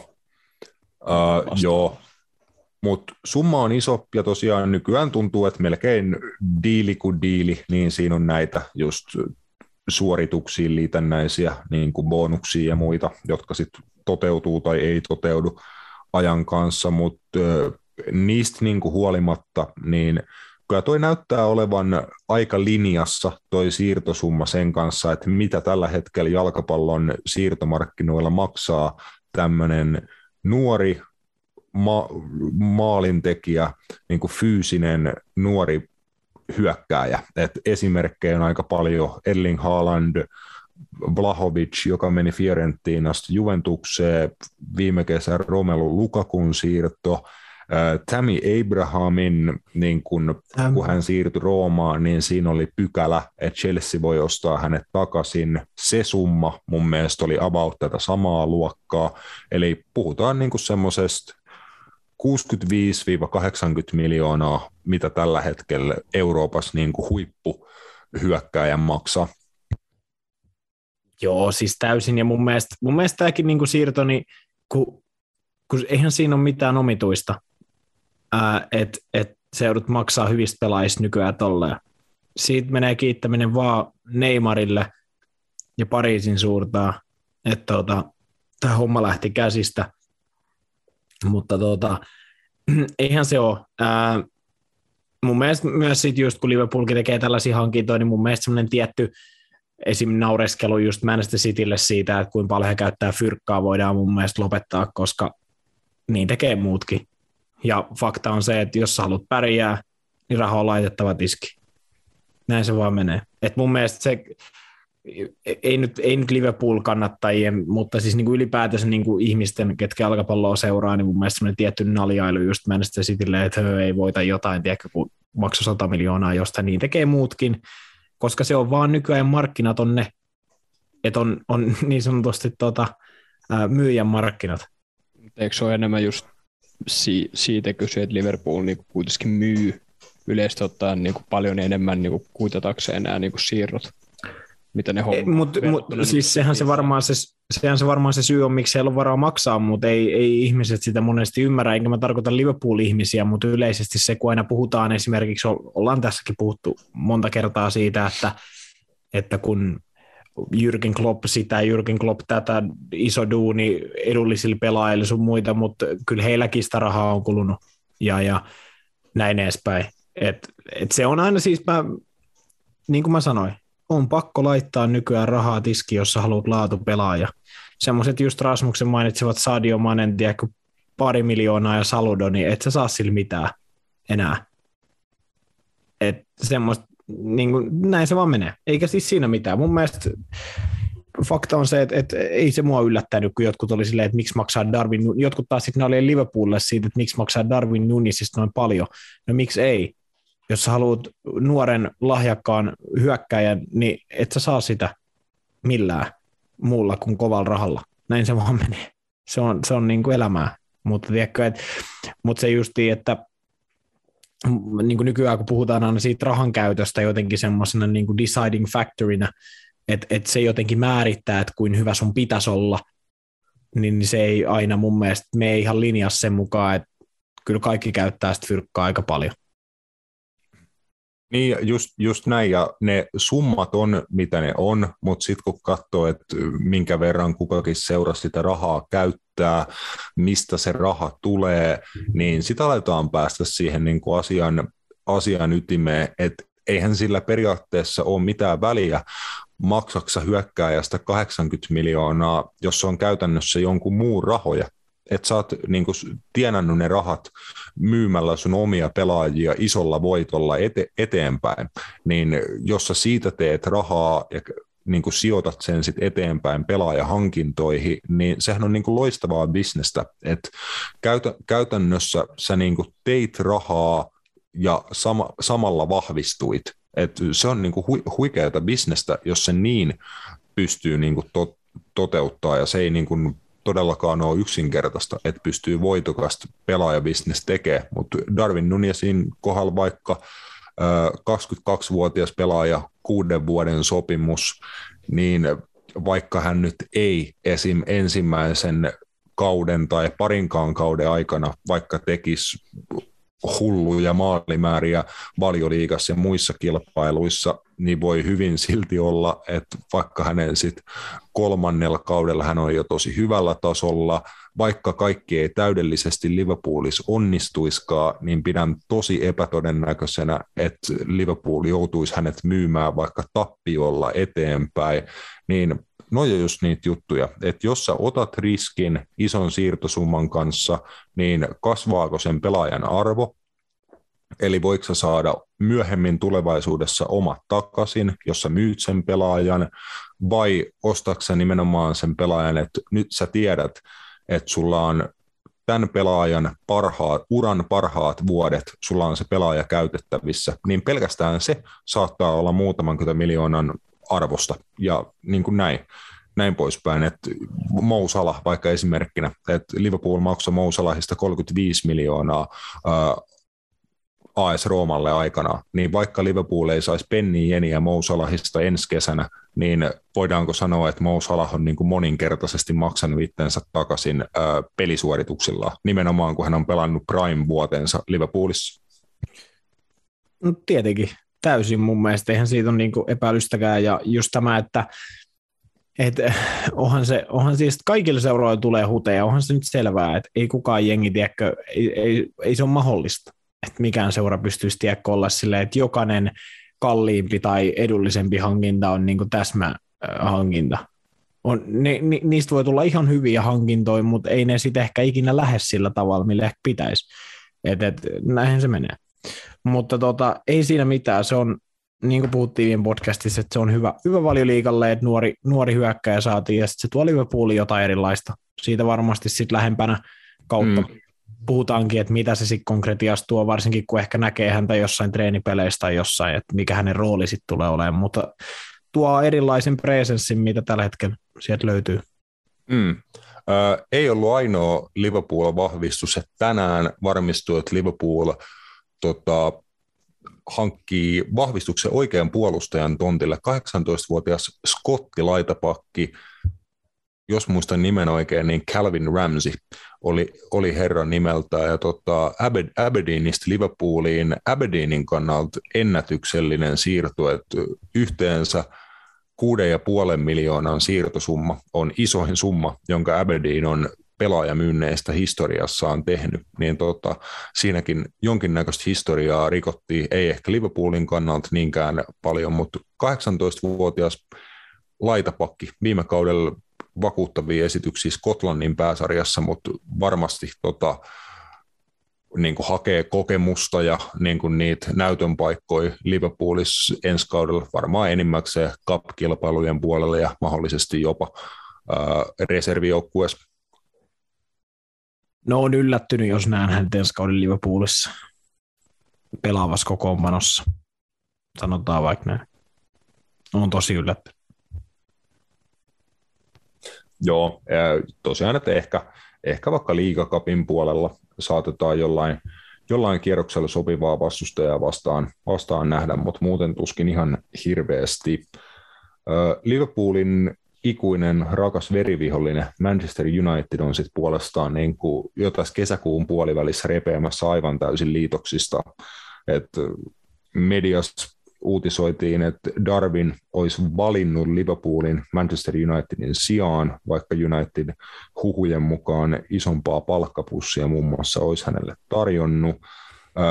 Frenkie de Jongin ja Barcelonan kohdalla on semmoinen hu- homma, ainakin mun käsityksen mukaan, että Barcelona ei oikein jaksa niin kuin vastata puhelimeen.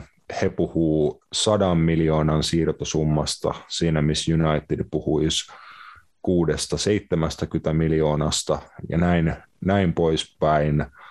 Uh, mitäs kaikkea muuta Unitedin kohdalla, kohdalla nyt oli, että käytännössä että United haluaa kaikki, mutta he ei ole ainakaan tällä hetkellä saamassa vielä ketään. Niin, se on, se on ehkä se nyt se ongelma vaan edelleen siellä, mistä me ollaan puhuttu, että he ei ehkä niin kuin ihan täysin ymmärrä, että mikä heidän leveli noiden pelaajien suhteen tällä hetkellä on. Et Frankie de Jong on mun mielestä ihan liian hyvä pelaaja Manchester Unitediin.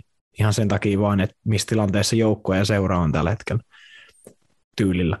Mutta siis ei, ketä he voi saada? Me ollaan, Roopekin tästä puhuu, että kun tiedätkö, he tavoittelee niin kuin sellaisia pelaajia, ketkä ei ole vaan niin kuin heidän tasollaan. He tavoittelee niin kuin ihan eri liikan äijiä. Heidän pitäisi tavoitella vaikka Englannista, Englannista sellaisia, sanotaan näistä keskitason joukkueista, niin, niin hyviä pelaajia ennemmin kuin niitä, että mennään, tiedätkö, soittelee Real Madridille ja Barcelonalle ja ja, ja kaikille noille sille ei ole mykää teidän parhaimpia pelaajia meillä.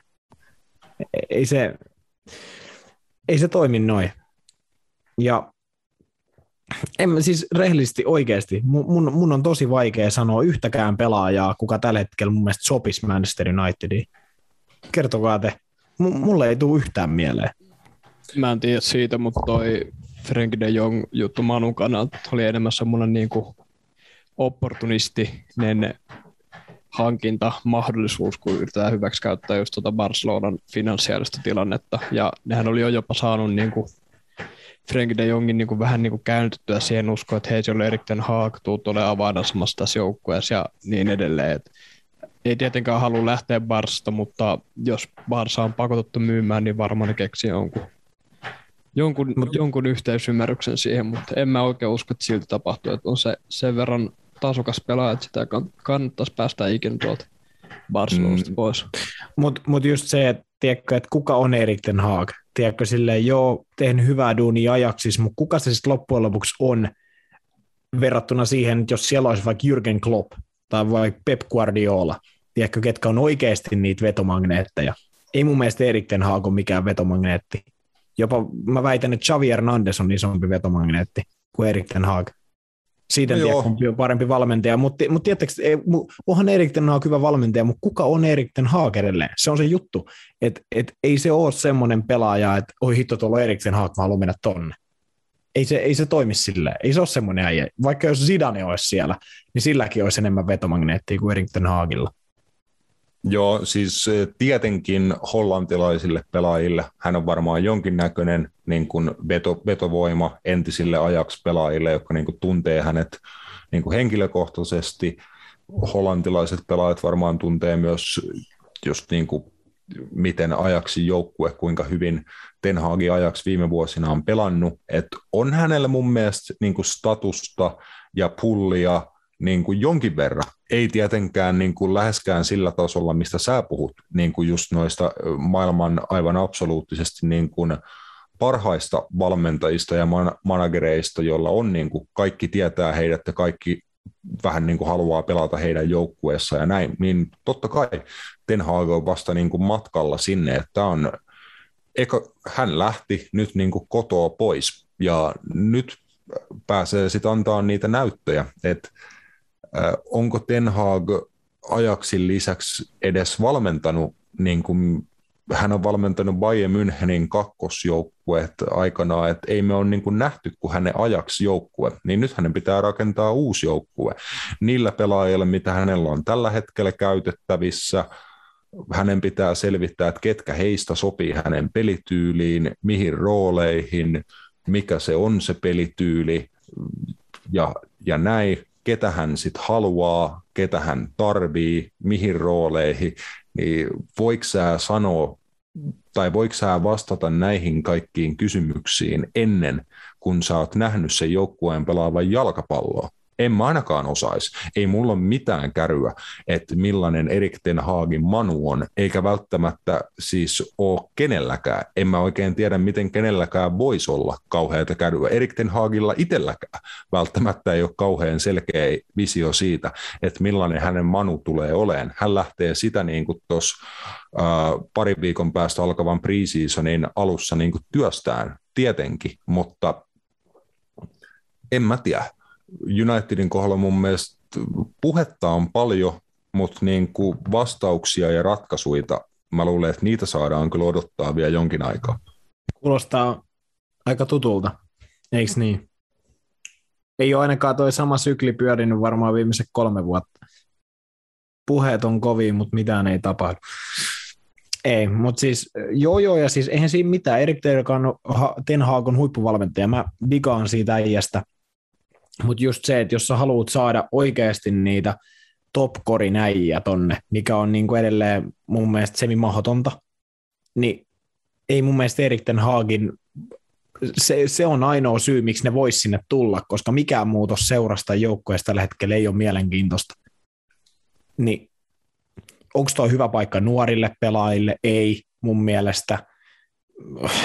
Ketä, ketä sinne voi niin kuin oikein hankkia? Darwin Nunieskin olisi ollut mun mielestä ihan tavallaan yhtä tyhjän kanssa, kun siellä on yksi lusitaani seisoskelee. Niin eihän se niin kuin, tämä on vähän niin kuin sit sellaista, että, että mi, saa nähdä, mitä toi Erik Ten Hag, niin kuin sanoitkin, pystyy edes välttämättä ekan kauden aikana niin tekee. Että toi voi olla ihan samanlaista skeida paskaa, mitä se oli niin kuin viime kaudenkin, niin toi niin kuin eka kausikin. Mun mielestä ihan täysin. En mä, edes, Oh. mä en olisi edes, mä en edes yllätys, mutta siinä on se juttu sitten, että mitä United tekee. Että onko ne heti silleen, että hei nyt pitää hankkia joku Zidane tänne, tiedätkö? Et, vai onko ne silleen, että no joo, tiedätkö, tämä meni tässä. Ja, ja onko ne pelaajat, ketä United hankkii tai pitää tuolla valmiita myös siihen, että voi olla, tiedätkö, että pelataan sua fudista hetki, ennen kuin, tiedätkö, pelataan sitten niin sanotusti sillä oikealla nurtsilla. Et se on se juttu, että onko esimerkiksi Cristiano Ronaldo hyvä pitää tuolla vuosi, jos se on tuota samaa skeidaa, niin jaksaako hän sit sitä tavallaan, että et just Joo, se, joo. että niitä niit pelaajia, ketkä jaksaa sit sitä ja tietää sen, että okei, että et kun me istutaan sinne ennen kautta aloituspalaverissa, ne tavoitteet ei ole, että voitetaan FA Cup, Liigakappi, Valioliiga, Mestarien liiga. Tiedätkö? Et se on se mun mielestä se iso juttu. Ehdo, ehdottomasti, ja niin kuin se on se realiteettien myöntäminen, se tilanne, missä United on ja missä he on vuosia jo ollut, niin mun mielestä heidän olisi kauan sitten jo pitänyt niin kuin myöntää, että, on niin kuin, että me ollaan monen vuoden päässä meidän kilpailijoista. Ja silloin pitää suunnitella monen vuoden projekti, miten se ero otetaan kiinni kilpailijoihin nähden. Ja pitää siitä projektista kiinni, mutta kun ei viime silleen, että koronapallokaudella United otti mahtavan tota, jonkun heidän seurahistorian parhaan vierasvoittoputken silloin, kun pelattiin tyhjille katsomoille. Vittu bravo! Ja ne oli valioliigan toisia. Sitten Cristiano Ronaldo, Rafa Varan, Jadon Sancho, niin nimenomaan niin kuin saman tien ilmoittauduttiin mestaruuskisaa ja mestarien liiga ja niin kuin oltiin voittamassa triplaa ja ihan kaikkea. Ja niin kuin aika moni vielä oikeasti niin kuin nielaston syöti. Siis me ei niin tehty, me naurettiin jo niin kuin vuosi sitten sille, että ei tästä ole tulossa mitään, eikä siitä mitään tullutkaan. Niin he, heillä olisi ollut monena kesänä jo niin kuin mahdollisuus niin kuin myöntää, että aloitetaan alusta, mennään niin kuin syödään paskaa, mutta mennään tasaisesti, pikkuhiljaa eteenpäin, niin kuin siinä omassa tasossa, ja sitten kun alkaa näyttää siltä, että ollaan lähellä kilpailijoita, niin sitten voidaan, niin kuin kun se näkyy, se ne kaverin perävalot, niin sit sä voit tehdä niin kuin niitä hankintoja, että sä hommaat itsellesi sen verran parempi osi omaan ajoneuvoon, että sitten päästäänkin niin kuin rinnalle ja ohi. Mutta siihen pisteeseen on monen vuoden matka, niin se on mielenkiintoisinta, just niin kuin Matias sanoi, että on se, että mitä tapahtuu tasan vuoden päästä, kun Erik Ten Hagin eka kausi Unitedissa on takana, niin onko hän silloin enää edes Unitedin päävalmentaja, ja jos hän on, niin kuinka iso paniikki siinä seurassa vuoden päästä vallitsee?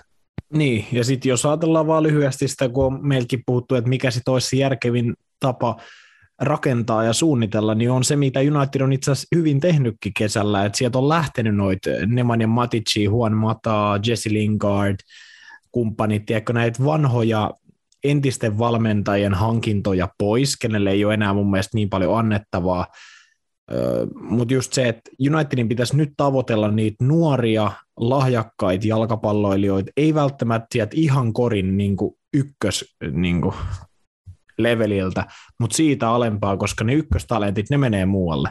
Se on ihan varma, niin kuin nytkin nähtiin, että et ajaksin Gravenbergiin, ne menee Bayerniin ja Darwin Nunes menee Liverpooliin, koska ne on legit jalkapallon joukkoja tällä hetkellä. Mutta se just, että miksi United tavoittelee nytkin semmoisia pelaajia, ketkä niin kuin olisi tavallaan semmoisia kirsikoita hyvän joukkueen päälle, niin kuin joku Frenkie de Jonki olisi erinomainen keskikenttäpelaaja, jos sulla on kaksi muuta erinomaista keskentäpelaajaa.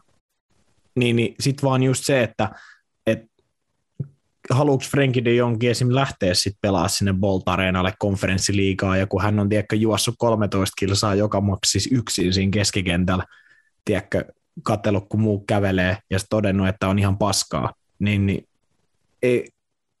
onko noin ne pelaajat, ketä niinku kannattaa tuonne ottaa? Et se, niin kuin, näin se menee. Et United, en, en mä sitä pitäisi mahdottomuuten, että Unitedin omistakin löytyisi jo niin kuin pelaajia varmasti, kenellä olisi niin kuin paljon nälkää näyttää ja ketä kannattaisi niin kuin mm. yrittää.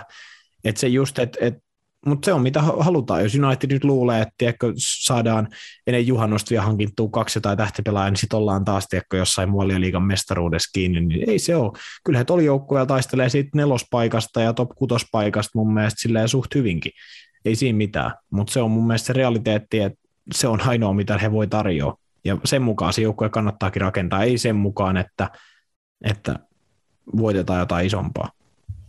Mm jos nyt pitäisi joku nimi vaikka heittää, ehkä oleellisin pelipaikka on se keskikentän pohjapelaaja, jota United on niin kuin tovin tässä jo huutanut, niin valioliigassa vaikka Calvin Phillips on mun mielestä semmoinen realistinen nimi, hyvä pelaaja, kokenut pelaaja siitä, että on niin kuin pari kautta Leedsissä valioliigaa, on tullut tosi vaikea ja haastavan tien championshipista valioliigaan Marcelo Bielsan joukkueessa, jossa sä niin kuin opit uskomattoman määrän asioita jalkapallosta, kun sä oot Bielsan valmennuksessa ja näin poispäin. Hän on kantanut vastuuta Englannin maajoukkueessa, onnistunut turnauksissa jopa niin kuin ihan hyvin, niin sille, että onko Calvin Phillips mestarien liigatasoinen pelaaja tai niiden joukkueiden tasoinen pelaaja, jotka taistelee mestarien liigan voitosta.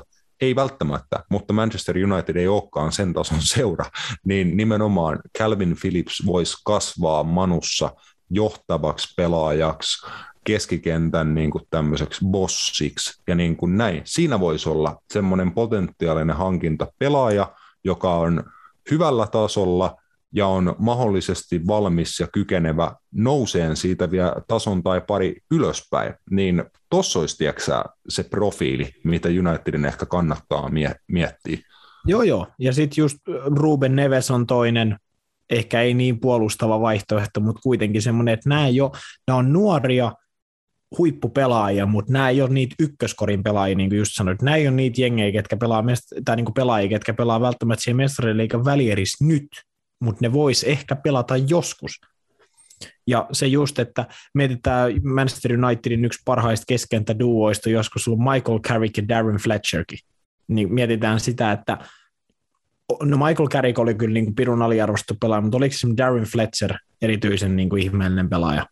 Ei välttämättä, mutta just se, että hänkin pelasi tosi pitkään Unitedissa ja sitten hänestä kasvo niin kuin voittava pelaaja siellä ja sitten kun siellä lisää just mm. Paul Scholesit sun muuta. Että se just, että et toi on se, niin, kuin, niin on kaikissa muissakin jengeissä käynyt. Oliko vaikka Liverpoolissa Jorginho Wijnaldum voittava pelaaja, kun se tuli sinne Newcastleista? Ei ollut. Kasvoksi hänestä sellainen? Kyllä.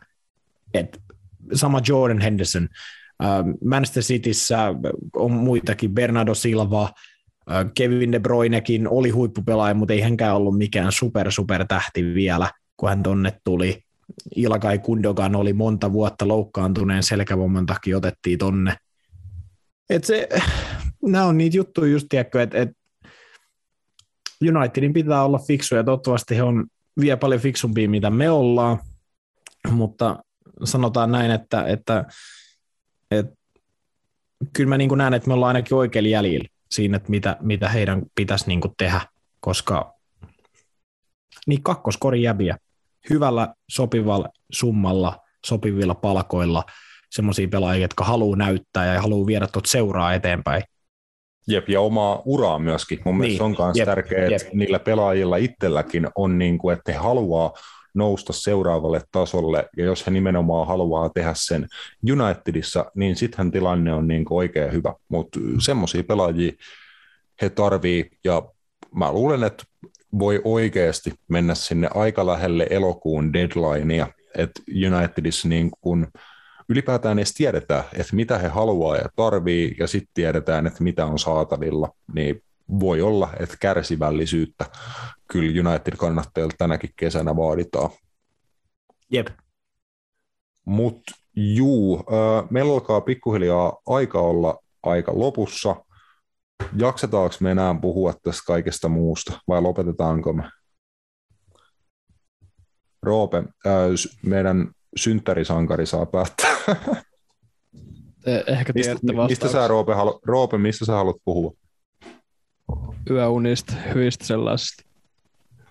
Laittakaa Joo. muuten sitten vielä tähän jakson loppuun, voisi sanoa, niin DMS Roopelle paljon onnitteluja videoiden muodossa. Kyllä. Tän, tänään on kaunis päivä. Roopella ja Jurgen Kloppilla on syntymäpäivät. Jep, lähettäkää kummallekin. Älkää Jep. samaa videoa, mutta silleen kuitenkin. Niin. Joo. Lähettä, lähettäkää Roopelle vaikka sellaisia kuvia, missä te olette photoshopannut sen naaman Jurgen Kloppin naaman tilalle tai jotain. Joo. Yllättä, yllättäkää meidät. Yes, ja piristäkää nyt tuota Roopea, kuunnelkaa nyt sitten. Mä oon Ei se Roope ole noin vakavaa, se tota, rokki, rokkitähti ikään tuleminen. aika, lä- aika vähän Teemlassa. Joo, mun ainakin niin kuin vuosi oli, se oli ihan semmoista Kurt Cobain tavaraa, mun se 27V vuosi, että tota, elossa tässä kuitenkin ollaan, niin tiiäksä, ei mitään, all Gucci.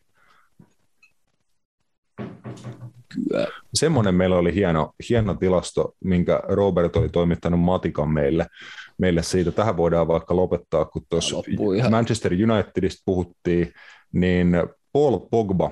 Hei tuomari, näikö sä? Se tuli napit edellä. Vittu aina sama äijä. Joo, ihan viimeiset läpät vielä meidän su- kaikkien aikojen suosikkipelaajasta tämän podcastin historiassa, josta me toivottavasti saadaan jatkossa puhua huomattavasti vähemmän. Äh, Paul Pogba, meidän hyvä, hyvä kaverimme. Sä, Roope, laskit tuossa, että kuinka paljon Manchester United yhteensä Paul Pogbasta on rahaa aikojen saatossa maksanut, kun nyt Pogba tosiaan lähti toista kertaa urallaan ilmaisella siirrolla Juventukseen. Joo, ei mulla nyt tässä kyllä vittu esillä ole, mutta nappeja painamalla. Jostain. Joo, no mulla on toi sun laskema summa, eikö se ollut kutakuinkin 190 miljoonaa valuutasta, en ole ihan täysin varma. Öö, jotain, siis 190 miljoonaa taas olla dollareissa tai jotain niin kuin vastaavaa, ja sitten siinä oli vielä se joku add-ons pykälä, että jos Manu myy sen vielä niin kuin eteenpäin yli 44 millille, niin jos pitänyt tota, maksaa Juvelle vielä joku further fee eteenpäin summa, tai joku, joku helvetti kuitenkin, niin jotain sellaista laskekaa siitä paljon se on punnissa. Joo, äh, tosiaan Pogba on kyllä Unitedilta rahaa repinyt, ja niin, niin on myös niin kuin Ju, Juventuskin siinä sitten pysty kuittaa vielä välissä sen yhden aika massiivisen siir, siirtosumman, mutta jaksatteko te oikeasti niin kuin enää yhtään puhua Paul Pogbasta tai kattella sitä? Mä oon ainakin ollut jo niin ihan done sen äijän kanssa niin jo pidem, pidemmän aikaa, ja toi niin paluu Juventukseen, se on ihan hyvä. Juventus on ihan kuollut. Serie A-sarjana ei ole ihan kuollut, mutta silti ihan tuommoinen hyvä, hyvä niin kuin paikka Pogballe suoraan sanottuna vaikka kadota. Siis nuo se viimeiset kommentit, mitkä sä antoi tuossa just niin kuin eilen vai tänään, että hän, sanoi, että niin kuin, how can you tell a player you absolutely want him and offer him nothing? Never seen that. Ja sitten toisessa kädessä hänellä on se saatana dokumenttisarja, tai mikä ikinä se documentary, The Documentary, missä näkyy selkeästi, että, ja sanotaan selkeästi, että hänellä ollaan tarjottu vajaata 300 kiloa viikossa. Että onko se niin kuin nothing? Tuo on nolo. Supernolo. Niin. Se on, mä oon vaan sitä mieltä, että, että vaikka Paul Bokpa just noin sanoo, niin ei, hänellä, ei hän tota olisi Unitedissa halunnut ikin jatkaakaan. Ei. Juventus on just tarpeeksi semmoinen seura. Hän saa Paulo Dybalan kymppipaida, kun hän menee sinne. Pääsee pelaamaan tiekko jotain vapaata roolia siihen kävelytempo Italian liigaa. Tiedätkö, sitten se kuljettelee just jossain Lukas Leivoista ja Pedroista ohi siellä. Niin sitten se on silleen maun päällikkö. Kyllä. Et, äh, Italian liiga on ihan hyvä sille. Saa nähdä, jos se syttyisi mestarien liigassa. Mä en ole häneltä nähnyt yhtään hyvää peliä mestarien liigassa varmaan olisiko sitten sen jälkeen 2015 jälkeen, kun Juventus pelasi Manchester City vastaan loh, alkulohkovaiheessa, kuinka monta, monta vuotta siitä on, no, aika monta, seitsemän vuotta, niin, niin eiköhän siitä siellä jotain, tiedätkö, voisi näyttää, mutta siis eh, Paul Bokpa on mun mielestä vaan tietyllä tavalla piru hyvä pelaaja, mutta vähän tyhmä päästää, sanotaan vaikka näin. Niin, enkä mä tiedä, onko hän sitten niinku tyhmä vai mitä, mitä hän niinku on, mutta se vaan, että hänestä ei vaan pystytä ulos mittaan läheskään kaikkea sitä potentiaalia ja taitoa, kykyjä, mitä hänellä niinku todellakin olisi, niin hän ei saa niitä itsestään irti, tai sitten va- valmentajat ei niitä kanssa hänestä tarpeeksi niin kuin säännöllisesti irti. Et siinä tapauksessa, jos näin tapahtuu monen eri huippuvalmentajan kohdalla, että niin kuin moni valmentaja toteaa, että sä oot muuten niin kuin kentän paras äijä, mutta vittu kun sä et vaan niin kuin tee sitä, niin se on, se on ongelma, mutta en tiedä, mulla ei ole minkäännäköistä ideaa, eikä mua oikeastaan yhtään kiinnosta, että miten Paul Pogballa menee ensi kaudella Juventuk- Juventuksessa, niin mun mielestä se on ihan hyvä, hyvä paikka, että sinne vaan. Jep, todennäköisesti siis menee varmaan ihan hyvin. Että kyllähän voi Italiasta ehkä tehdä just joku 10 maalia ja 10 maalisyöttöä. Ja sitten hän on päällikkö. Mutta tota, on se, siis se on mun mielestä Paul Pogban isoin ongelma on se, että hän ei vaan halua mennä epämukavuusalueelle yhtään peleissä, eli tehdä niitä juttuja, mihin hänellä on kykyjä, mutta mitä hän ei halua tehdä. Ja esim. Ranskan maajoukkueessa hänen ei monesti edes tarvitse tehdä niitä asioita, kun hän on esim. Angolo Kanten kanssa pelannut siinä keskikentällä, tai kahden muun työmyyrän niin sanotusti. Et, et se, näin se vaan menee. Et, siksi häntä pelutettiin laita hyökkääjänä välillä ja, ja, ja sun muuta, et koska ei hän vaan tee niitä asioita, mihin hänellä olisi kykyjä. Ja that's life, mutta en mä näe, että Paul Bogban siirros Manchester Unitedista tulos on mitään huonoa seuralle. Mun mielestä se on vaan hyvä. Yksi tuommoinen tietyllä tavalla toksinen pelaaja ulos tuolta jengistä. Joo, äh, voi olla, että ei pidä täysin paikkaansa, kun tämmöisiä juttuja lukee, mutta huhujen mukaan Erik Ten Hagilta oltiin kysytty, että haluaako hän, niin kun, että United tota, oikeasti yrittää pitää Paul Pogban ja tehdä hänelle jatkosopimustarjouksen, niin Ten Hag oli silleen vastannut tyyli, että näh. Ei ole, niin kuin, ei ole ykkösprioriteetti edes vähän alusta, että nimenomaan, että jos häneltä kysytään, niin sellaiset rahat, mitä Pogban jatkosoppari olisi mennyt, niin niitä sitten vaikka Frenkie de Jong kassaan tai, tai jotain tämmöistä, että ei niin kuin Ten Hagkaan niin kuin kauheasti tota hikipisaroita halunnut vuodattaa Paul Pogban eteen. Ei. Nähty kortti mun mielestä. Ei toiminut. Ja takaisin Juveen. Ja katsotaan, jos Manu ostaa se vielä kolmannen kerran, jos on pari kautta hyvä Juves. Joo, tulee ilmaisella siirrolla ja silti saa joku puolen, milja- puolen miljardin viikkopalkka. Jep, mutta ei siis, ei oikeastaan siis, me ollaan loppujen lopuksi nähty Paul Bogbaa viime vuosin kentälläkin ihan liian vähän, Jep. koska hän on aina jossain muualla kuin kentällä. Että, et, eikä siinä mitään. Se on, mutta hyvä pelaaja, mutta ei ehkä korvien välissä sit semmoinen pelaaja, kuka ikinä tulee lunastaa sitä kaikkea, mihin olisi niin kuin kyky. Jeps. Aika, vi- aika viimeisiä viedään ihan pari läppää niin kuin mainintaa. Tottenham Hotspur, ikuinen kesto Tottenham Hotspur vahvistaa itteensä parillakin ihan nimekkäällä hankinnalla Ivan Perisic wingback-osastolle. Tämä on voitu mainita jo aikaisemmin. Ja sitten äh, Brighton Hove Albionista tota, Yves Bissouma liittyy Spursiin. Et siinä Antonio Conte jengiin niin ihan täsmällisiä vahvistuksia, ja jos nyt näin niin kuin kesäkuun puolessa välissä on ylipäätään järkeä vittu yhtään mitään sanoa, niin sanoisin, että Antonia Conten Tottenham voi hyvinkin olla ensi kaudella niin kuin valioliigassa ykköshaastaja Manchester Citylle ja Liverpoolille. Joo, ja tässä on muun muassa semmoisia siirtoja mun mielestä, mitä tuo, mistä puhuttiin, niin Manchesterin suunnalla kannattaisi ottaa malli.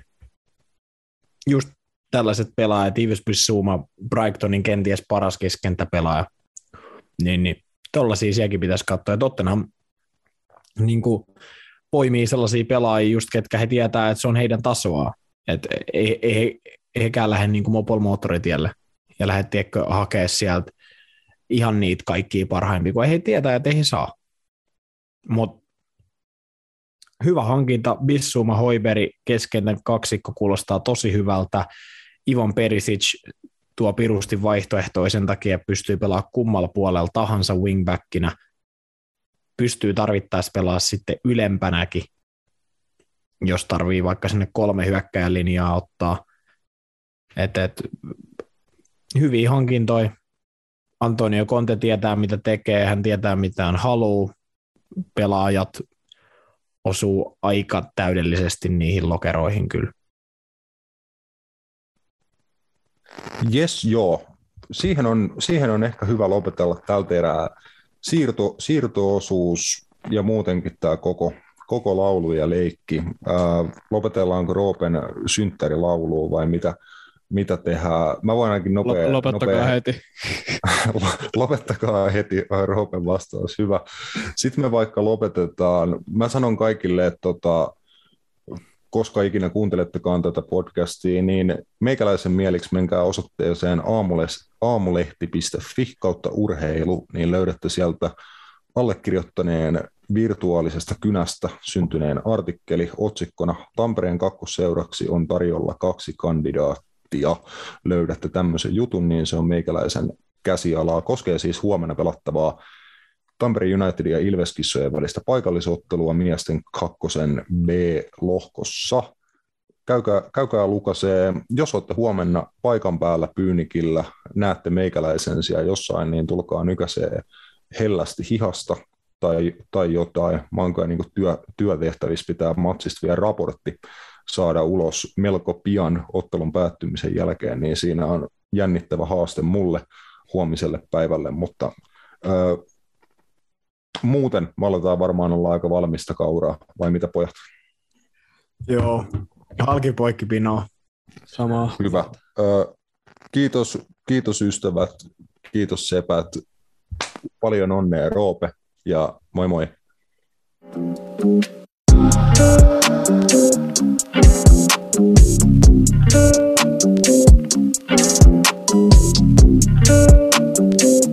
you.